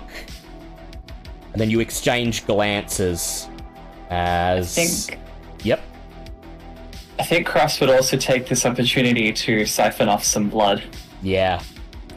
Into a spare bag. reach once more into your kit, pull out a plastic bag, pop it open, and hold it up against the wound on the neck, letting a few dregs of blood drain down into it.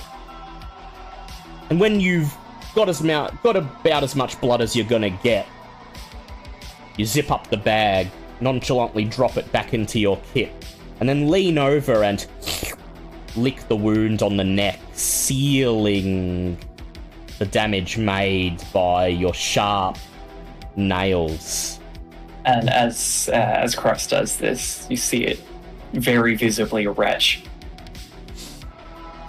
Then you look over at Mitch with a look of obvious disgust on your face and turn away as Mitch steps forwards and slides the slab back into the drawer, slamming the metallic door shut. Clang! You grab the padlock off the desk, slide it through the loop, snap it shut, and the corpse is laid to rest. And with that, the first night's investigations come to an end. It's relatively easy.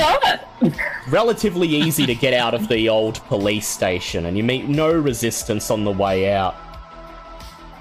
You decide to reconvene at a park just on the edge of downtown, fill each other in on what you've found. And then, before you know it, time to retire. The revelers, the party goers, they're like you. They instinctually feel the sun slowly making its way towards the edge of the horizon. And as the grey twilight sinks over the city, they begin to scurry home like insects fleeing the coming light. And you with them. Two nights to go. Two more nights. And then someone has to meet their final death. Whether it's one of your coterie,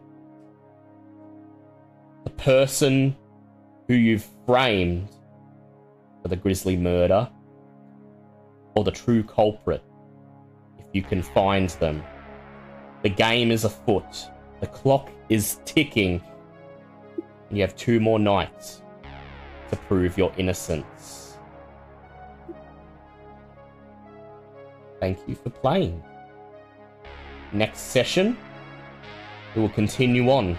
See what more of the mystery you can uncover. See what clues you can divulge.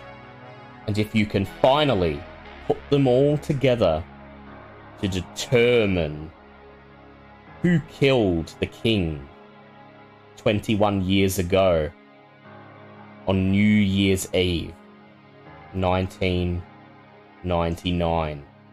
This has been Who Killed the King? Part 1. First session of Lords of G Town.